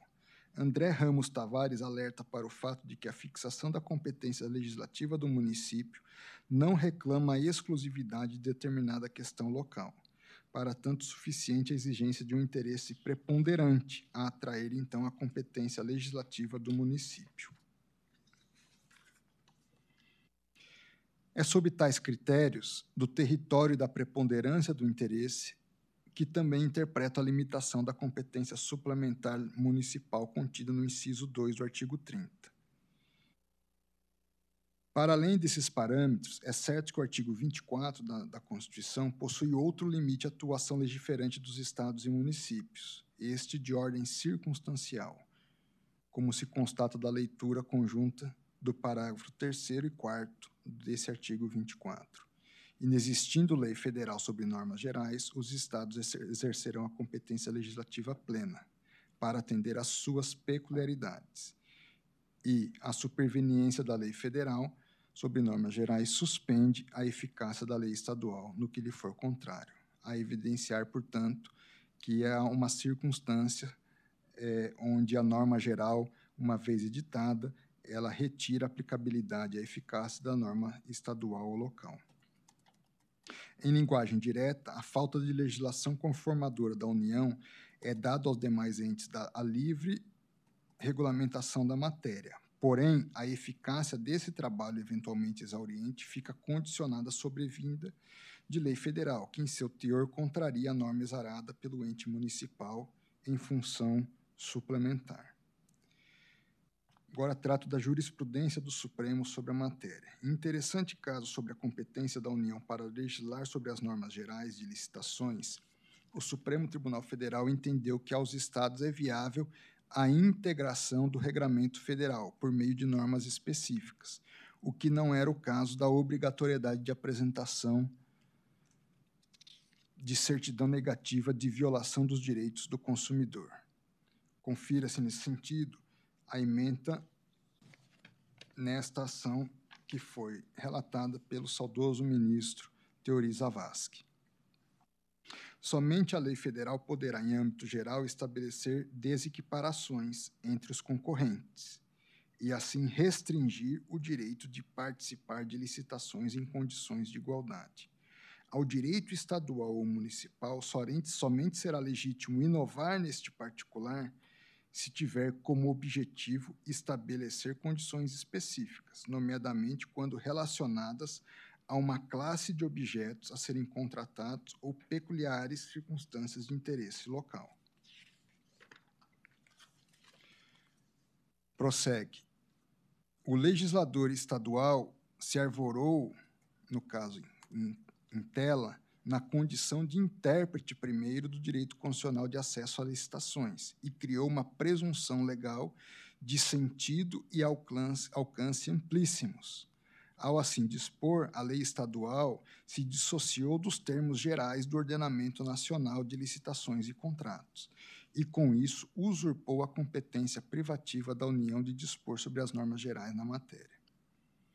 Noutra oportunidade, considerando a existência e a constitucionalidade da Lei 9055 de 95, que regulamentava o uso industrial do amianto, amianto esta excelsa corte reputou inconstitucional a Lei Estadual 2210 de 2001 do Estado do Mato Grosso do Sul, que proibia integralmente a fabricação e comercialização do amianto A este teor, as emendas da medida cautelar e do julgamento definitivo da ADI 2396 assim estabeleceram. Repartição de competências legislativas. Artigos 22 e 24 da Constituição, competência concorrente dos Estados-membros, produção e consumo, proteção de meio ambiente e proteção e defesa da saúde. No sistema da Constituição, como nos casos como no das, de 88, como no das anteriores, a competência legislativa federal pertence à União. O espaço de possibilidade de regramento pela legislação estadual em casos de competência concorrente abre-se um, toda vez que não haja lei federal. Dois, quando existente legislação federal que fixe os princípios gerais, caiba complementação ou suplementação para o preenchimento de lacunas, para aquilo que não corresponda à generalidade, ou ainda para a definição de peculiaridades regionais. Destaco, para aquilo que não corresponda à generalidade. Cito também a ADI 2396, sob a relatoria da ministra Ellen Grace. Diz a emenda: a legislação impugnada foge e muito do que corresponde à legislação suplementar, da qual se espera que preencha vazios ou lacunas deixados pela legislação federal, não que venha a dispor em diametral objeção a esta. Esse entendimento for esposado pelo Supremo em virtude da existência da Lei Federal 9055, que regulamentava a utilização do amianto em sua variante crisólita. Os diplomas estaduais tiveram a sua constitucionalidade reconhecida somente após a evolução científica sobre o risco da utilização do amianto, o que determinou a inconstitucionalidade da norma geral justamente o artigo 2 da Lei 9055. Foi então que a falta de a falta do parâmetro federal subsistiram as leis dos estados. E aqui eu cito os precedentes.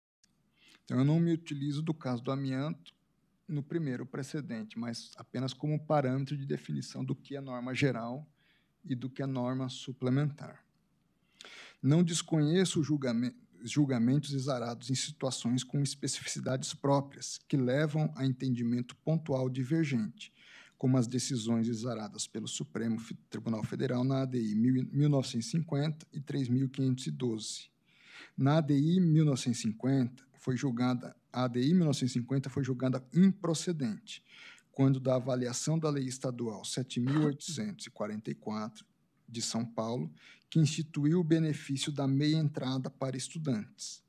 Em linhas gerais, esta Corte considerou, em 2005, que a liberdade dos agentes econômicos não pode ser oposta à concretização do acesso à educação e à cultura dos estudantes paulistas.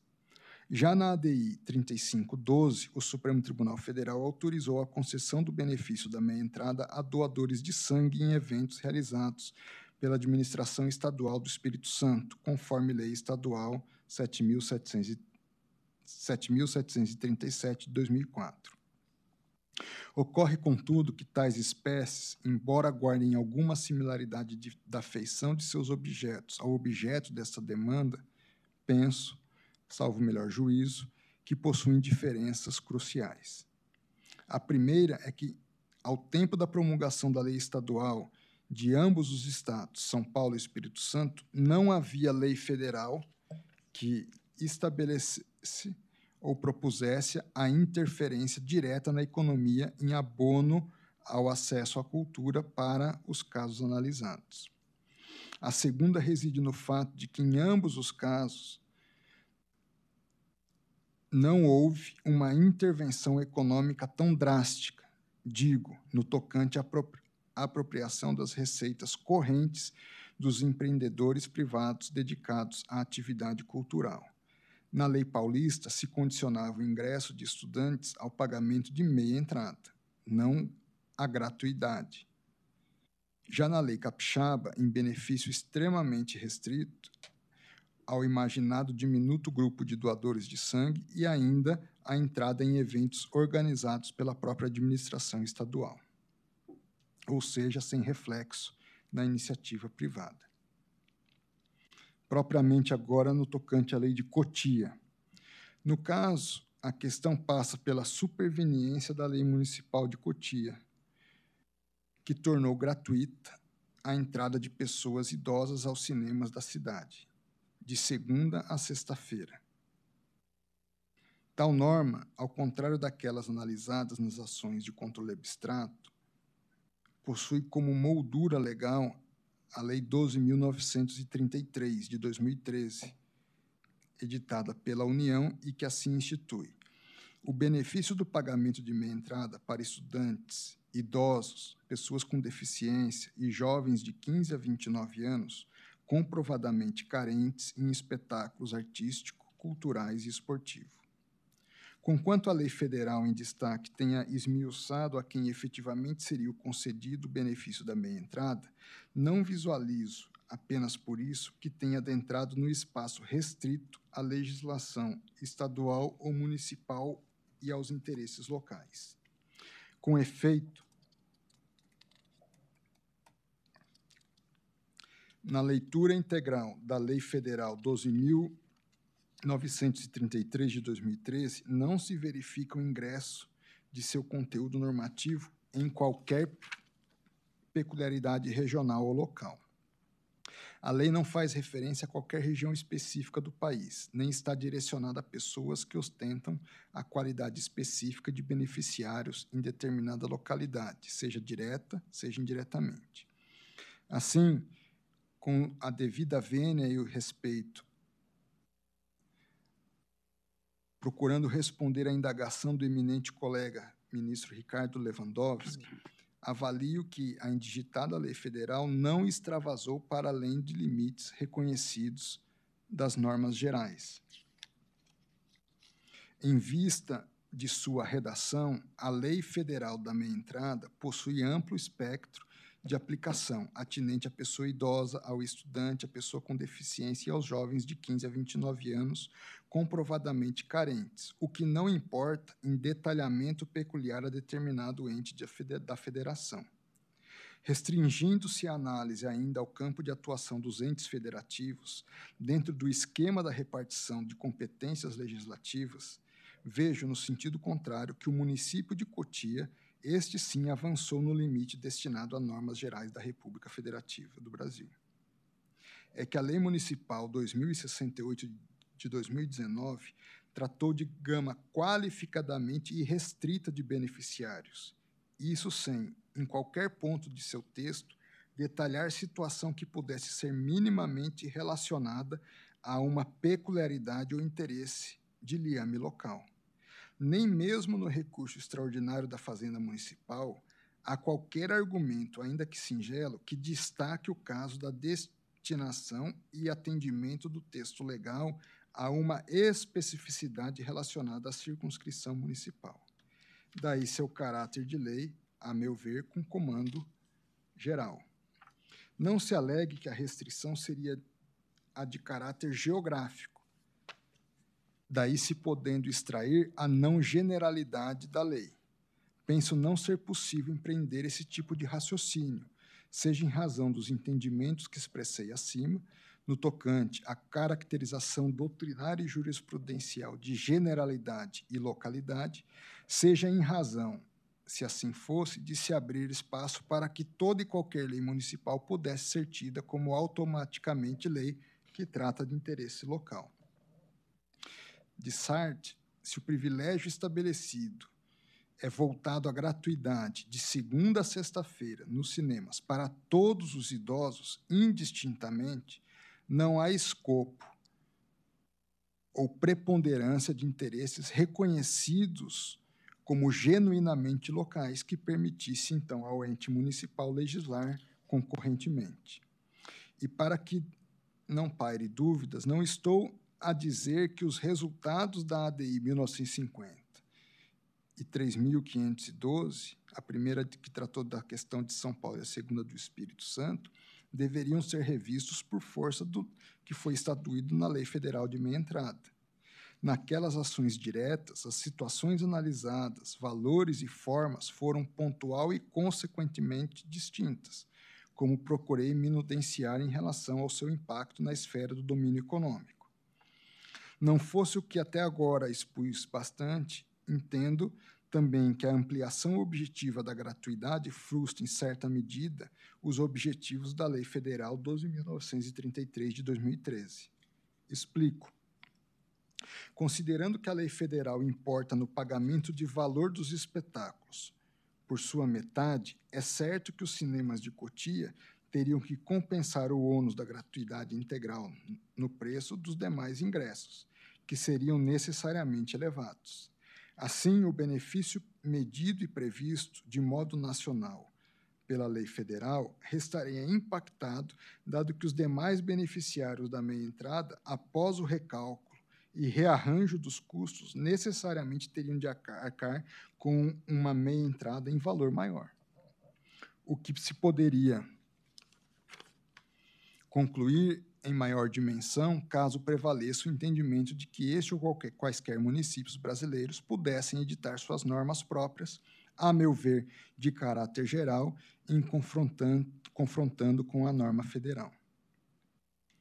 Aplicação agora no contexto econômico.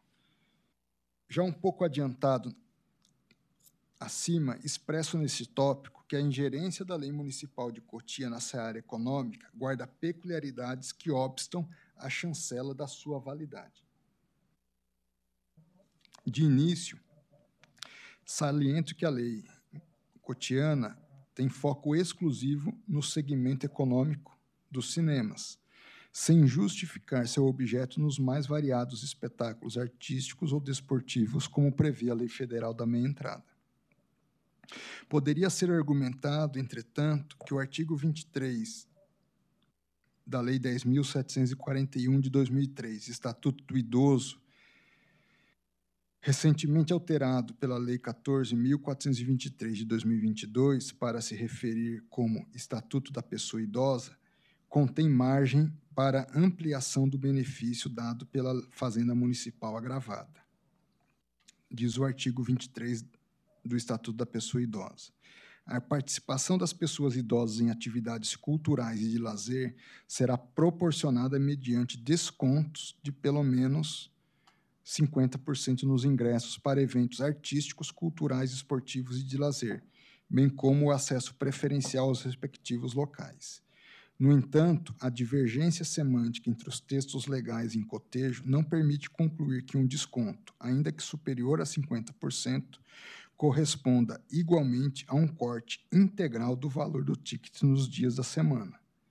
Logo, entendo que a margem de discricionariedade do citado artigo 23 do Estatuto da Pessoa Idosa foi extravasada, por não comportar o estabelecimento máximo promovido pela norma municipal de Cotia.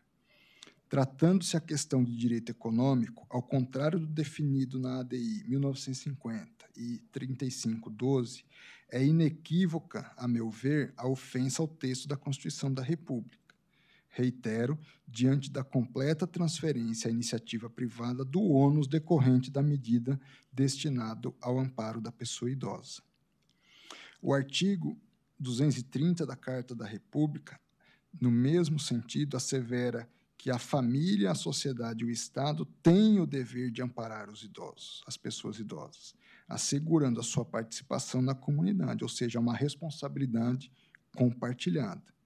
Em vista da preleção constitucional que, em linhas gerais, comete a toda a sociedade, o amparo à pessoa idosa não se desincumbe ao Estado o Estado de sua parcela meramente pela imposição de toda a previsão da prestação e ônus a um ente privado, de forma compulsória e gratuita.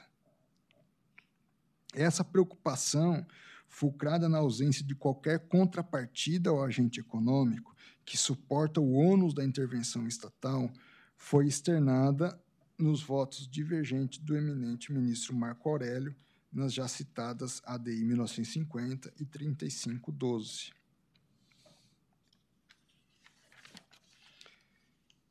Portanto, entendo que a preleção municipal não torna razoável a equação entre custos e benefícios por atingir, sobremodo o princípio, à luz do princípio da livre iniciativa, previsto na Constituição, sem proporcional socialização de custos entre o Estado e, no caso, as empresas de cinema.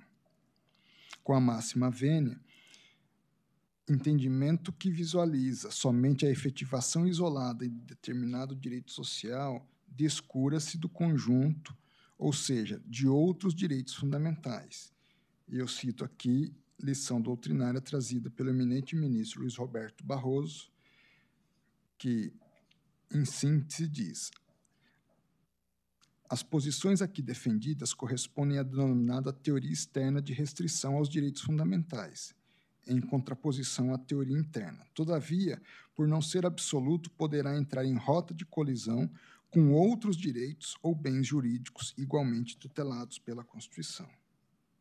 Sabidamente, atingido o segmento de exibição cinematográfica pela entrância de concorrentes por via dos streamings da internet, os cinemas sediados em Cotia serão novamente atingidos pela previsão da gratuidade de ampla gama de consumidores, como preleciona a lei aqui discutida. E reafirma a dimensão do que se está a decidir: a abertura de precedente jurisprudencial para que legislação municipal de todos os municípios brasileiros possa consignar os mais diversos tipos de benefícios desapartados de uma norma geral nacional, com a transferência ou a imposição dos respectivos ônus à iniciativa privada. Considero assim que o administrador público, na qualidade de concretizador das normas e dos programas constitucionais, deve atuar de modo mais criterioso na produção das normas, sem desatender, inclusive, além das normas gerais nacionais, os desígnios da proporcionalidade administrativa.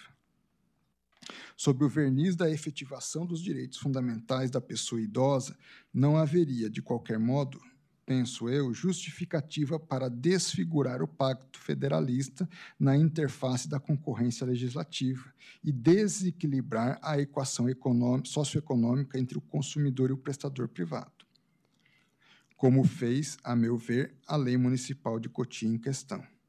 Ante o exposto, com os pedidos de vênia, acompanho a divergência inaugurada pelo eminente ministro Gilmar Mendes e dou provimento ao agravo regimental.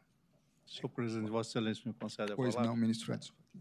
Cumprimento Vossa Excelência pelo voto vista judicioso que vem de aportar a esse colegiado, acompanhando a divergência e com o voto de Vossa Excelência produz um empate, aguardando agora o voto do eminente ministro uh, Nunes Marques. Peço apenas um ensejo para fazer registro que eu vi, como todos, com a devida atenção, o, o conteúdo do sempre ilustrado voto que Vossa Excelência traz à colação.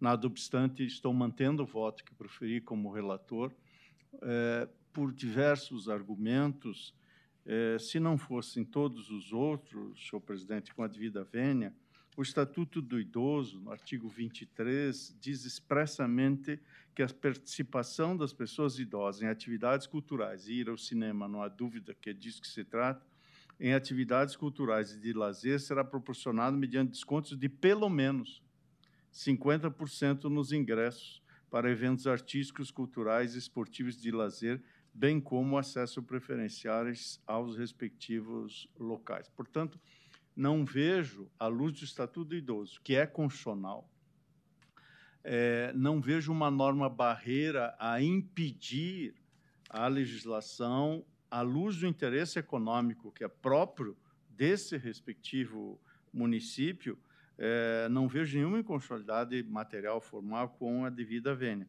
Creio que trata-se de uma lei facilitadora de meios e oportunidades dos idosos. Estou vertendo isso numa declaração de confirmação de voto. Estou indo na linha do que nós decidimos na ação direta de inconstitucionalidade 2163, é, portanto, que reconheceu que estados e municípios têm uma atuação legitimada no domínio econômico que visa garantir o efetivo exercício do direito à educação, cultura e desporto, ou seja, aquilo é, que os estudiosos do federalismo, como o eminente ministro Ricardo Lewandowski, o eminente ministro Alexandre Moraes, denominam de condomínio de responsabilidades do federalismo cooperativo, como se assentou nesse tribunal, na DPF 672. E, é, portanto, é, essa descentralização para concretizar direitos fundamentais só pode ser afastada, em meu modo de ver, se a lei é, federal tivesse regra nitidamente delimitadora da competência municipal. Mas a lei federal, que é constitucional, é, diz que o desconto é de pelo menos 50%, e não no máximo 50%. Portanto, é, em meu modo de ver, com o devido respeito, o município de Cotia não extravasou a legislação nos interesses é, que são comuns e concorrentes e exerceu, em meu modo de ver, plena competência normativa. Eu juntarei declaração de voto e peço licença, portanto, para confirmar o voto que proferi originalmente. Agradeço. Eu peço a palavra também. É, primeiramente, agradeço a deferência especial de Vossa Excelência ao, ao esclarecer a meu pedido, conforme fiz na sentada anterior em que se julgava essa questão, que Vossa Excelência refletisse é, em voz alta, como de fato fez, sobre os limites da competência da União para legislar em matéria é, de normas gerais, é, quando a competência é concorrente. Vossa Excelência fez uma reflexão muito substantiva, mas, data vênia, eu vou manter o meu voto e acompanhar é, a, o, o, voto, e o relatório e o voto do eminente relator no sentido do desprovimento do agravo regimental. Eu também entendo que aqui a lei local agiu perfeitamente dentro dos lindes constitucionais, tal como Sua Excelência o ministro relator. Eu aqui me valho de uma série de eh, decisões do próprio Supremo Tribunal Federal que autorizam a intervenção de qualquer ente federado, do Estado como um todo, no domínio econômico, para assegurar e dar concreção aos direitos e às garantias fundamentais. Obrigado, senhor presidente. Mantenho, portanto, meu voto acompanhando o relator. Eu, eu, agradeço as colocações trazidas pelos eminentes pares. Assim, primeiro, registrar que a questão não é simples. Se fosse simples, eu sequer teria pedido vista para tentar meditar com mais segurança. E foi essa a razão. E, e como bem, até fiz questão de fazer referência, ministro Lewandowski, que me trouxe inquietude quando fiz o pedido de vista em relação à definição de marcos de normas gerais. Isso. Né? É, eu não saio, talvez, dessa análise, embora tenha tentado, com todas as convicções, mas talvez com um pouco mais de segurança para tratar dessa matéria. E, e, por isso fiz questão de fazer registro a, a, aquela, aquela importante indagação que Vossa Excelência fez quando eu fiz o pedido de vista, é, de que isso seria um elemento muito definidor, é, seja para definir em relação a uma posição ou outra, né? E no que tange especificamente ao trazido pelo ministro Edson Fachin, sem dúvida, esse, esse artigo 23 traz uma inquietude. A minha leitura, ela diverge da leitura de Vossa Excelência, basicamente em, em dois aspectos. É, não fiz a leitura de que se poderia adentrar numa perspectiva de construção de um desconto de 100% por tantos dias, ou seja, numa questão de proporcionalidade em relação a um único particular e também em relação a um único evento, vamos dizer assim, cinema, e não a todos os demais culturais. Então, nesse aspecto foi a minha leitura. E também uma interpretação justamente em relação à questão das normas gerais. Mas sem dúvida há bons fundamentos eu reconheço isso na, na, na sustentação do voto de suas excelências. Se se pode fazê-lo então eu passo a palavra ao eminente ministro Nunes Marques a quem vamos dizer assim cabe desempatar a, a, a questão Senhor presidente, ministro André Mendonça, ministro Gilmar Mendes, ministro Ricardo Lewandowski, ministro Edson Fachin, senhor subprocurador-geral da República Wagner Natal, senhora secretária da sessão, senhores advogados, senhores estudantes, servidores, meu boa tarde a todos.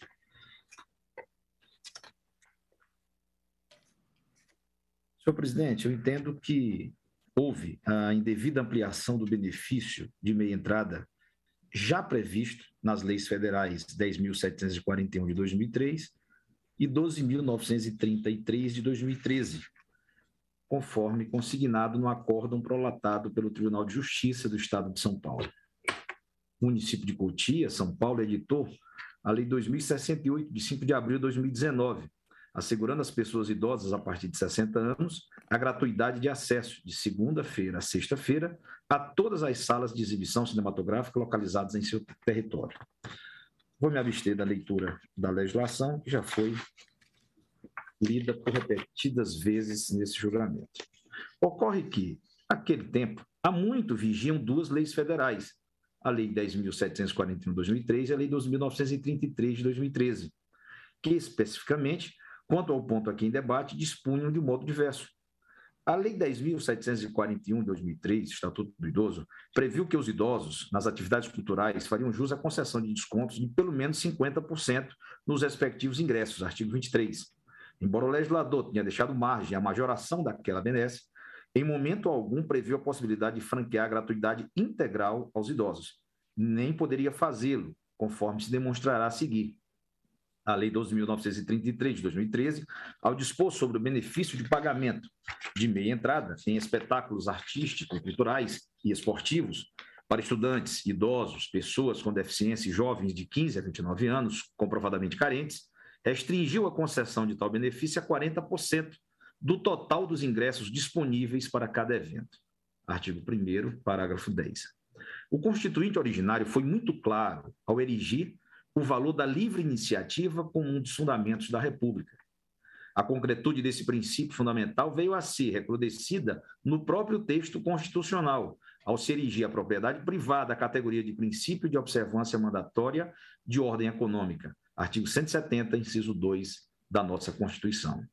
É verdade que, por ocasião do julgamento da ADI 815-DF, relatoria do ministro Moreira Alves, o princípio da unidade da Constituição foi invocado como fundamento central para infirmar a tese articulada pelo autor de que poderiam haver normas constitucionais de hierarquia superior, tais como as cláusulas pétreas, que prevaleceriam sobre as demais, havidas como ocupantes de um grau inferior de relevância.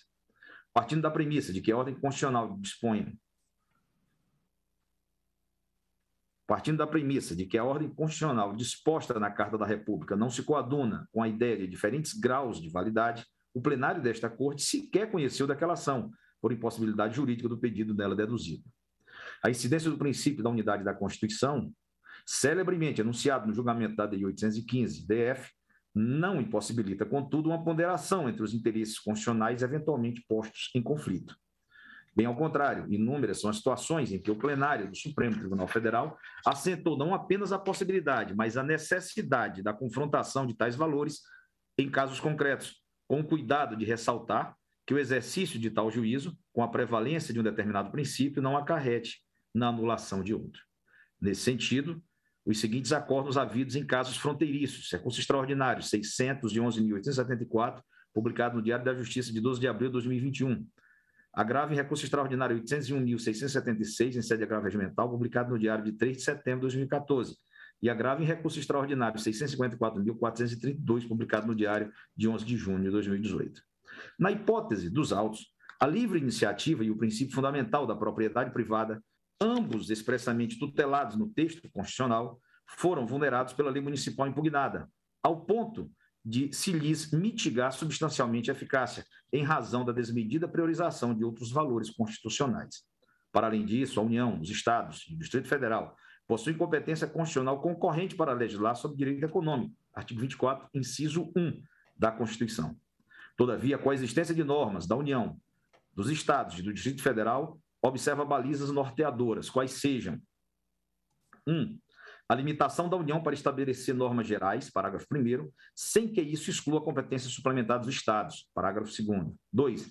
A possibilidade dos Estados exercerem a competência legislativa plena quando ausente lei federal sobre normas gerais, parágrafo 3. E 3. A suspensão da eficácia da lei estadual em razão da superveniência de lei federal sobre normas gerais, no ponto em que, entre elas, exista contrariedade, parágrafo 4 do cotejo da impugnada Lei Municipal 2068-2019, com os diplomas federais que tratam do mesmo tema, se percebem inconstitucionalidades formal e material. Inconstitucionalidade formal, subjetiva, verificada na fase de iniciativa. A competência dos municípios para legislarem sobre assuntos de interesse local, artigo 30, inciso 1, não lhes confere a prerrogativa de invadir a esfera de competência legislativa dos demais entes da federação, conforme verificado no caso de análise. No ponto, cabe mencionar que ambos os precedentes de controle concentrado mencionados na judiciosa decisão do eminente relator, peça 29, foram tirados de julgamentos, ADI 1950 e ADI 3512, nos quais as leis impugnadas eram estaduais, respectivamente São Paulo e Espírito Santo, diferenciação fática fundamental em relação à hipótese dos autos.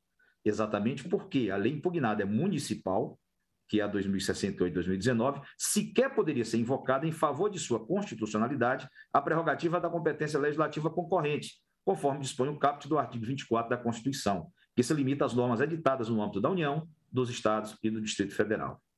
Inconstitucionalidade material, pois a lei municipal não estabeleceu qualquer limite percentual à fruição do benefício em comento. O escopo de democratizar o acesso aos bens de cultura previsto no, no inciso 4 do parágrafo 3 do artigo 215 da Constituição Federal, por meio do estabelecimento de incentivos para a produção e o conhecimento de bens e valores culturais, não autoriza a utilização de uma política pública para restringir substancialmente a capacidade gerencial de uma empresa privada.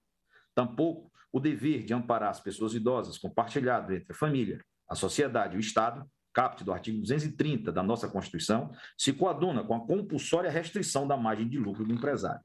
As colisões de garantias constitucionais devem ser mitigadas por meio da criação de condições para sua coexistência, e, para tanto, deve-se valer essencialmente do princípio da razoabilidade, o qual, pelas razões acima expostas, me parece vulnerado na hipótese dos autos. Nesse contexto, com as renovadas venhas ao eminente relator e ao ministro Ricardo Lewandowski, reputo procedente o pedido deduzido na inicial da ação, daí devendo restabelecer a sua procedência nos termos do acordo profetido na instância ordinária.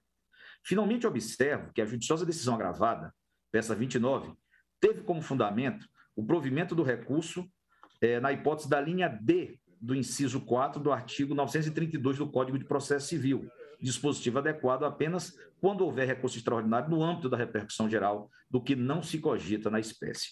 Nessa ordem de ideias, portanto, careceria fundamento legal ao provimento monocrático do recurso extraordinário interposto pelo município de Cotia.